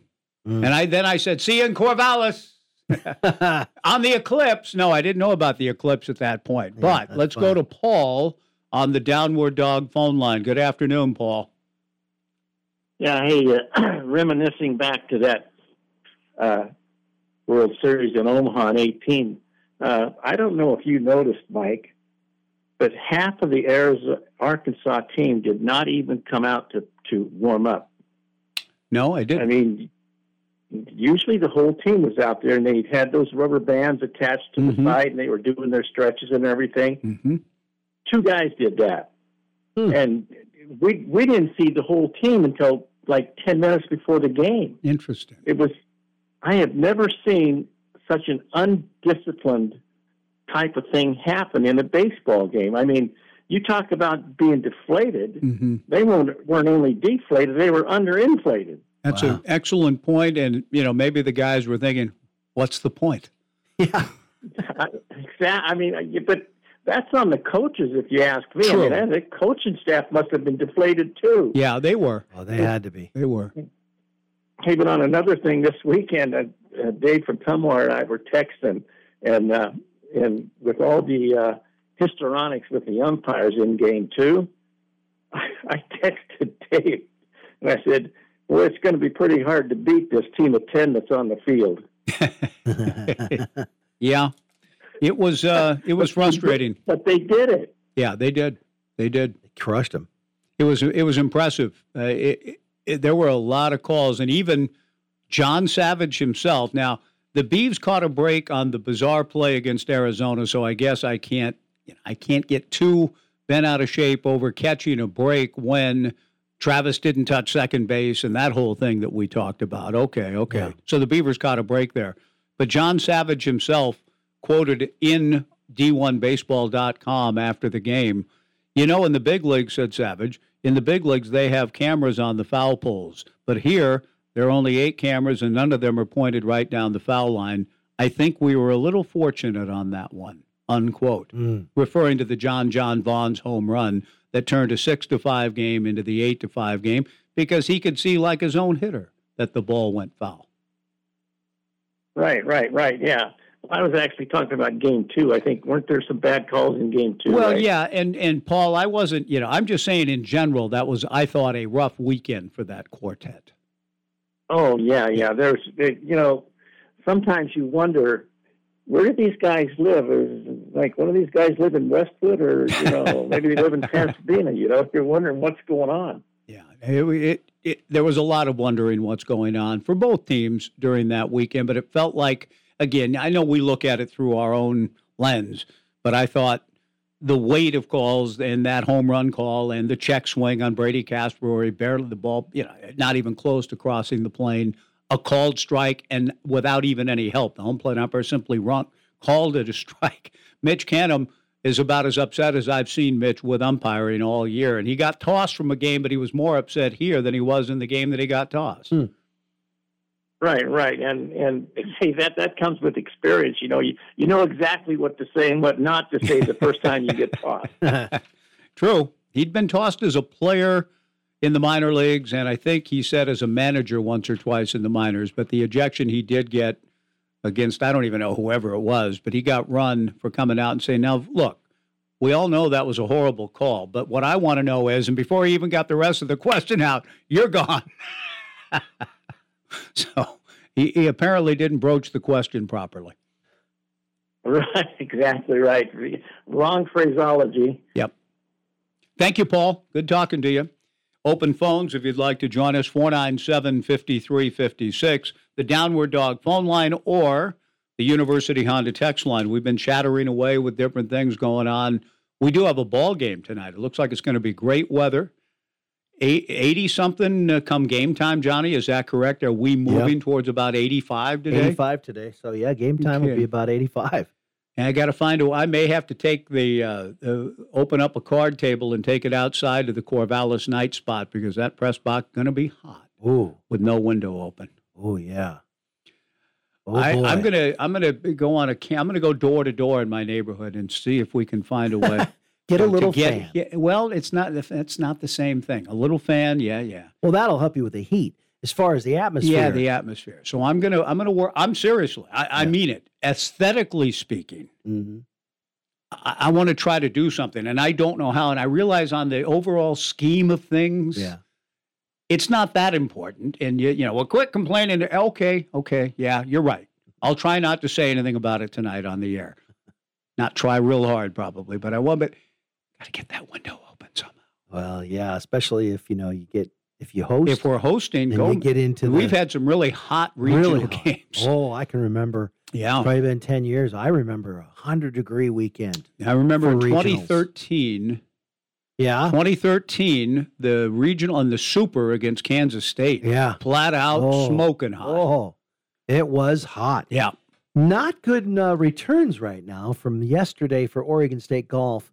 Uh, they're in 10th place. Okay, after two days, uh, they were six under for the day and 17 under for the tournament right now. So they're in 10th place right now. At 17 under in 10th place. Yeah, because uh, Stanford's on top at 40 under. Oh my gosh, what course is this? And then 36, well, this is day two, 36. Yeah, 17 under. The worst is 17 under. Lehigh at four over, Kansas City one under. The Beavers are in 10th out of 14. The top five go. Stanford number one, Arizona State number two, Virginia number three, San Francisco number four, tied with East Tennessee State. So there's your top five right now. And they've got the, the Beavers have tomorrow. And as far as And where is that player regional? leaderboard? This is in Las Vegas Vegas. Okay. at Greyhawk. Um, the top Oregon State golfer right now is Ryan Johnson, who is seven under through 11 today. So if he's through 11, then the Beavers are still out there. And two under for the day, not bad. Shot a 67 in the first round, tied for 15th right now. So that's the number one Beaver on the course. So I got to go back to the team leaderboard and see what Okay. they're through here. Speaking of the Beavers and teams, Through and 10 to 13. So they, yeah, they still got a ways to go. Louis Quintana tomorrow, Alex Gary tomorrow. Gary was a, a pitcher, I believe. I'm, I'm going to have to go back and double check. Gary is the AD now at Western Carolina and pitched and competed for Western and is now back at his alma mater as the director of athletics and did a tremendous job here as uh, a member of uh, the, our beavernation.com, the foundation. I, all of these things, I'll know by the time we talk to him. you know what I'm saying? Oh, yeah, I do. It's, I'll know a little bit more too by this by Thursday about Western Carolina baseball and its current state of affairs. We just we can only hope that that Aaron Fitt is closer to being right than Kendall Rogers. Kendall a little more skeptical about the Beavers' chances of hosting in this Washington uprising here of late. California did sweep UCLA at UCLA. Mhm. Cal swept UCLA right at before UCLA. the Beavers trip. Right. So Friday night was hard to listen to after coming off of that, going into that, having them getting swept by Cal. Go Bears go this weekend. Yeah. Knock Washington down. as- uh, Get them out of that host. You know, it, Aaron says the committee, and that, that reminds me of the chariots of fire. That's a question for the committee, somebody says. And the guy says, We are the committee. You don't. You have no idea. When we're playing games, like I was visiting my my son and his girlfriend, and we were playing this this massive game of Uno, and just just to poke and have fun. I don't know. There was some some slight discrepancy, and I said, "No, no, no. The committee says that is an illegal Yes. move." Right. And then later she and then she'll say something. I said, hmm. "No, the the hmm. committee right has been has spoken. In fact, the committee got together, voted on it, and it was unanimous. Yeah. Oh no, by the way, I am the Yeah, committee. I'm the committee. Right. Can we move the heat to a different time? That's a question for the committee. And then the other guy looks at him and says, We are the committee. move the bloody heat. so, the committee. You're right. Let's do whoever we- they are, exactly, and whatever it's made up of. We hope the com- get Washington out of that possible hosting situation. Yeah. And even now, you heard Aaron Fitz say, "Well, you know, the urban legend." He didn't say that, but it is that Megs worked against the Beavers' uh, Yeah. chances Yeah. rather than for when he's supposed to be working on behalf of his teams in the conference and the region. But I, I am pretty and not pretty. I'm sure that's true that he did because I've got it from different people who were told by people in the rooms Uh-huh. what was going on. Yeah, So, yeah. so that's why the anger from Pat and others was so profound Mhm. because they knew it to be true. It wasn't just, hey, well, I heard that. Right. No, they knew some things that were true about that back in 16.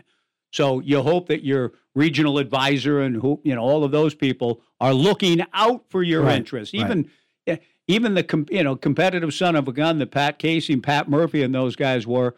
Murph would always Murph against. He said, "I shouldn't be doing this because you guys could hurt me, but you Mhm. belong in the tournament, and I'm lobbying for you to get in." yeah. That was in 07. as it should be. Murphy was a guy who said Oregon State belongs in, and then it's the Beavers that end up eliminating him in Omaha. Uh, but easily. Murphy did the right thing. Exactly. Just do the right thing. Hey, as we go to break, our Yeah. last break, let's quickly. Uh, not, I'm not going to keep the tally, but just for fun, based on what we've been talking about, text us, host or no host, on what you think Yeah. it'll be. Host or no host. It's the Forks and Corks uh, question, basically. Forks and Corks in Corvallis, and we thank them for being with us here on the on the Joe. Beaver Y Show. or N? Yes or no? Will you, will Yeah. the Beavers host? Yes or no? If you had to predict right now, we'd be interested to gauge. Beaver And I'm not going to put it as part of a deal, so No. you can say differently. You can say Yeah. yes, host, no host. We're in, we're out. Just Yeah, just shoot us a out. text. We'll be interested to know what you're thinking as you read, absorb, listen, look, listen, learn, all those things. Y- or N, yes or no to the Beavers hosting? Yes or no? You think they will? Not so much do you want them to? No, of course not. Yeah, but do you them think to. they will, based on everything you're reading and hearing? Yes or no on I'm going to say yes. I'm with Aaron Fitt, who thinks yes too. Right now, he said if he had to. So I'm I'm a yay. You're a yay. But if you're a nay, maybe say no, and here's why. Yeah. We'd be happy to take some texts in our remaining minutes. And believe me, mine are not because of myopia. Forks and Corks catering question: Yes or no on hosting, and you can elaborate if you if you bel- if you want to. Four nine seven five three five six. Text us now in the Forks and Corks catering your reasonings on twelve forty Joe Radio. Summer, with all of its events and parties, is on the way. Call Forks and Corks today and make your reservation. Large or small, Forks and Corks Catering will make your event spectacular. From sit down dinners to buffets or delicious bites, they'll work with you to choose a menu based on taste and budget. Forks and Corks will ensure an enjoyable experience for you and your guests, a spectacular symphony of sensory delight. View their menu and list of venues online. Forks and Corks Catering, events designed to delight, catering to the Willamette Valley since 2011.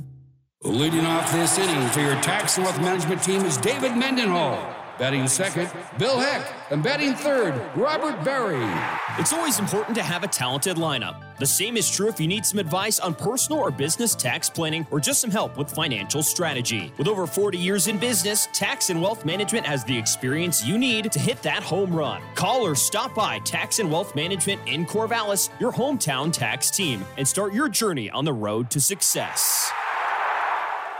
Built upon a solid foundation of cast iron and steel, the Kubota L2501 tractor is part of a tractor lineup rated number one in durability and owner experience. And it's on display now at Linn Benton Tractor in Tangent. The L2501 tractor features a Kubota diesel engine and is easy to operate. See Linn Benton Tractor today. Go to KubotaUSA.com for a full disclaimer. We're still doing business the American way. Locally owned and operated for over 30 years, people in the Mid Valley have been going to Corvallis Floor Covering. They thank their many friends and customers for your continued support and look forward to working with you on your next remodeling project. Browse through their large showroom with a beautiful selection of carpet, countertops, sheet vinyl, linoleum, tile, hard surface floors, and window coverings from all the popular brands. Corvallis Floor Covering, corner of 2nd and Van Buren downtown, or log on to corvallisfloorcovering.com. Shop local, shop Corvallis Floor Covering, and go Beavs!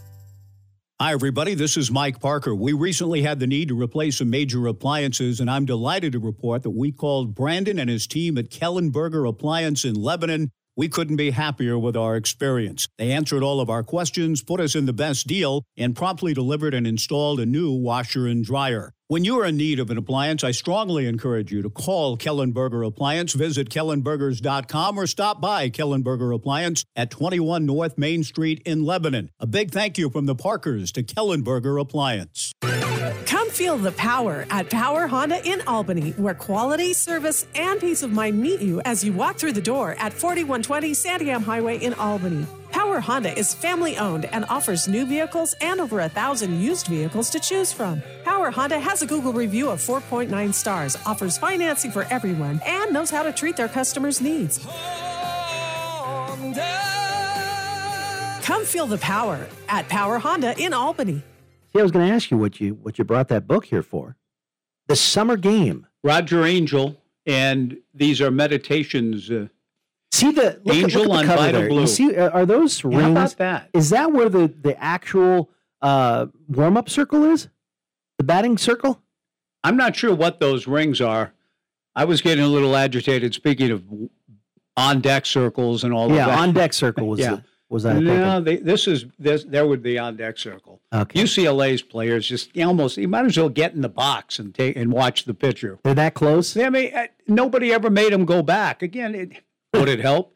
You know, that's the whole thing. Uh, Have you seen Bridge of Spies? By the way, No. have you seen it? Um, I, I don't, I don't I, so. I don't know why. It's one of those, you know, scrolling through, scrolling through, scrolling through, and I've just kind of said, no, no. I know. I'm sure it's an interesting story.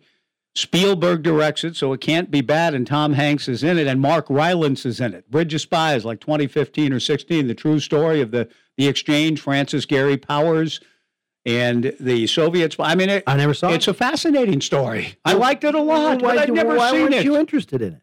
Yeah, I don't know. I don't know. I just kept scrolling by. Nah, I don't. Eh, Bridge of Spies. Somehow I thought it was going to be one of those 007. I did. I never read the details. Bridge of Spies. I.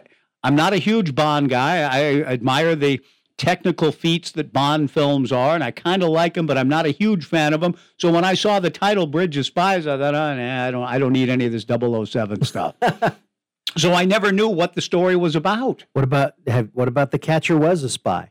Now that you know that drew me. That's a movie. I liked it. though. It's a book, dude. Nicholas Dawidoff, and it's a good, pretty good movie, a better book.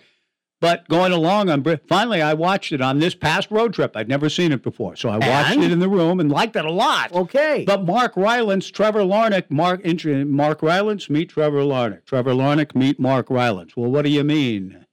As Abel, whatever the guy's first name is, Abel, the la- the name of the Soviet spy that they catch in New York City, and his spy stuff. Hanks is really good in it. The movie's got some humor in it. I liked it a lot. But Rylance, at one point, when Hanks is trying to explain the gravity of the situation to his client, and his client is the Soviet spy that's been caught, but he's going to be given a defense. And Hanks is hated because he's going to be the lawyer defending the Yeah. Soviet spy. And Hanks says we need to. Hanks, even before Francis Gary Powers is shot down over Soviet skies, Hanks has this idea we may need, rather than treat him horribly, we may need this guy, this Abel character, played by Mark Rylance, as a piece to negotiate with later. And as it turns out, that's exactly what happens, and an exchange is made. Spoiler alert, anyway. but the dialogue between Hanks and Rylance throughout is the best stuff in the movie. And Rylance, I love. I, I think whoever he is is a great actor. I didn't. I've only become aware of him in recent years, but he is excellent in uh, the trial of the Chicago Seven. He's excellent in that. He's just good, and he's really good in this. But at one point, Hank says to him when he's trying to explain the gravity of the situation, and Rylance is just taking it all in. Oh, okay. And he says, You don't seem nervous. Hank says, You don't seem upset or nervous about any of this. And he looks at Hanks and says, Would it help? and it's a recurring question by him, and I love it. But Trevor Larnach struck me, you know, he was anger, but he's not going to rant and rave or go down and be mad or be mad at the team or whatever. Yeah. Because would it help? And and it's that kind of attitude I need to channel more often in my own life when I'm getting upset about uh, Jason Venzon strike zone or fair or foul or foul is fair, fair is foul, and all that. I mean, it's not helping. The answer is, does that help? No, it doesn't help. so, so Mark Rylance had the right approach, and I need to try to find a way to get there, Johnny. It's like if I have a temper tantrum or when I did when I was a kid and my parents would look at me and just stand there and wait for it. Right. You feel better? Maybe that's about the Like, only thing. Yes, actually, yes, I do. you know, I I wanted you know, I wanted Gippy the other day. In fact, when what when the call went from we thought and Gippy's going, well, it's two and one, not one and two. Yeah. It's two and one, right? No, no, it's one and two. And the whole where did that other strike come? Well, it came on the first pitch. I wanted him. I wanted Mitch. Doesn't everybody see how horrible that is? And I'm the only one upset about it in the whole stadium. Would it help? No, it doesn't help. Uh, so, Mark Rylance's question, I need to keep that in mind throughout. All right, Yeah. so uh, here's what we have. Okay, Forks and Um, Corks poll question was what? Yes or no? Pretty Will much. the Beavers will the host? Beavers host or not? And we got more yeses than nos, but we did get some nos. And what did the no's say? Any? Is there any explanation on any of them? No, with us having an unranked non-conference series to close out, Okay. and with Washington, uh, let's see, close out with Washington coming on strong. If Yep. they win their series this weekend, I think, I think they will be the Northwest host. Hoping I am wrong, however. Okay. Uh, let's have the team go out to a regional as a number two seed and make some noise like they did in Virginia years ago. Charlottesville in 07, the only time they've won a road regional. Right. Here's yes because the Beavs are winning at the right time as a team. Harold from Sandy says Beavs are the better team. Then Washington. Must be, yeah. Uh, win out and win two in the Pac 12 tourney. Definitely in. One and one in tourney, maybe. And losses prior to tourney, no. Here's just a straight up yes, they host. No, because just the, because the Stanford sweep. That's Yeah. one of the The no's. Stanford thing hurts. Needed one. Yes, host, host, no host. This one uh, from Garrett just says no host. Mm-hmm. Uh, here's one that says earned. Not sure what that must. That was from earlier conversation. Uh, CVB said Vida Blue. You were talking about that. I can't remember what context. Rickey Henderson, 1990, or did you specify a pitcher? Well, Vida Blue, I think is is that still the correct answer? I was asking is is the answer to that famous trivia question who was the last switch hitter to win the American League MVP award? Oh. The answer is it still Vida Blue because that was the answer for decades. That's probably the person Okay. saying, yeah, Vida Blue. Okay. Uh, so there you go. So thanks to Forks and Corks. And uh, actually, we may even have some more. Yes, if they win the next four, or maybe three will do and do fairly well in the Pac 12 tourney. And then here's one Did you know that Tom Hanks is in Portland on Thursday night doing a show at Civic Auditorium? No. And I what show? What, Yeah, what is he res- doing? Is it a Is it a one man show? one man show, a soliloquy? I, Hal Holbrook? I'd like to know. Uh, let's see. If they do host, would you want to Beavers to come to your park? If they oh, if they don't host, sorry. Oh, would you want the Beavers to be a team that you're no, that, that that would be the team that if the Beavers get sent to, No, I whoever's- wouldn't- I who's would ever not. hosting is going to say they send Oregon No way. Oregon State to Well, us. think about this. If you went to Boston College, like TJ Yeah. was proposing, and you got two Northwest area, you know, di- directional schools from that New York, Boston area, and Oregon State, They wouldn't be happy. no way. If I was Boston College, I'd be like, no, no, this isn't This is fair. our reward. yeah. Anyway, there you go. Okay, thank you for that, and thanks to Forks and Corks. Closing with a thought from Roger Angell on from the summer game. He writes, "The small magic of the box score," and I miss it. I miss daily newspaper perusings of box scores, scrolling through on my phone to find a box score, having to scroll up and down. It's just, it's not the same. I understand, but It's I, not as I have to. I have a question unto Okay. you. If they were still in today, in the modern era, knowing what you do, would you scroll through them, or was that more of a time when you were more in tune with Major League Baseball? a little more in tune, but I would read the box scores were part of my life for so many years. Mm-hmm. Not you know, as a young kid, as as a fan, box scores. See who hit homers. Mm-hmm. You know, looking at four one one one and thinking, oh, he must have homered, and going from the four one one one down. ah, Yep, there it is. He hit his seventeenth. Four one one one usually means solo home run, and you could feel it and know that in your bones. But the small magic of the box score, Road Angell, is cognominal as well as mathematical. Down the years, the rosters of the big league teams have echoed and twangled with evocative, hilarious, ominous, impossible, and exactly appropriate names. The daily breathing reality of the ball players' names in box scores accounts in part, it seems to me, for the rarity of, con- of convincing baseball fiction. No novelist has yet been able to concoct a baseball hero with as tonic a name as Willie Mays or Duke Snider or Vida Blue. No contemporary novelist would dare a supporting cast of characters with the Dickensian names like those that have stuck in box scores through the years. Tom Hanks has written a novel. He's talking. Interesting. Okay, see you tomorrow. KEJO Corvallis and translator K229DI Corvallis. The home of the Beavers. 1240 Joe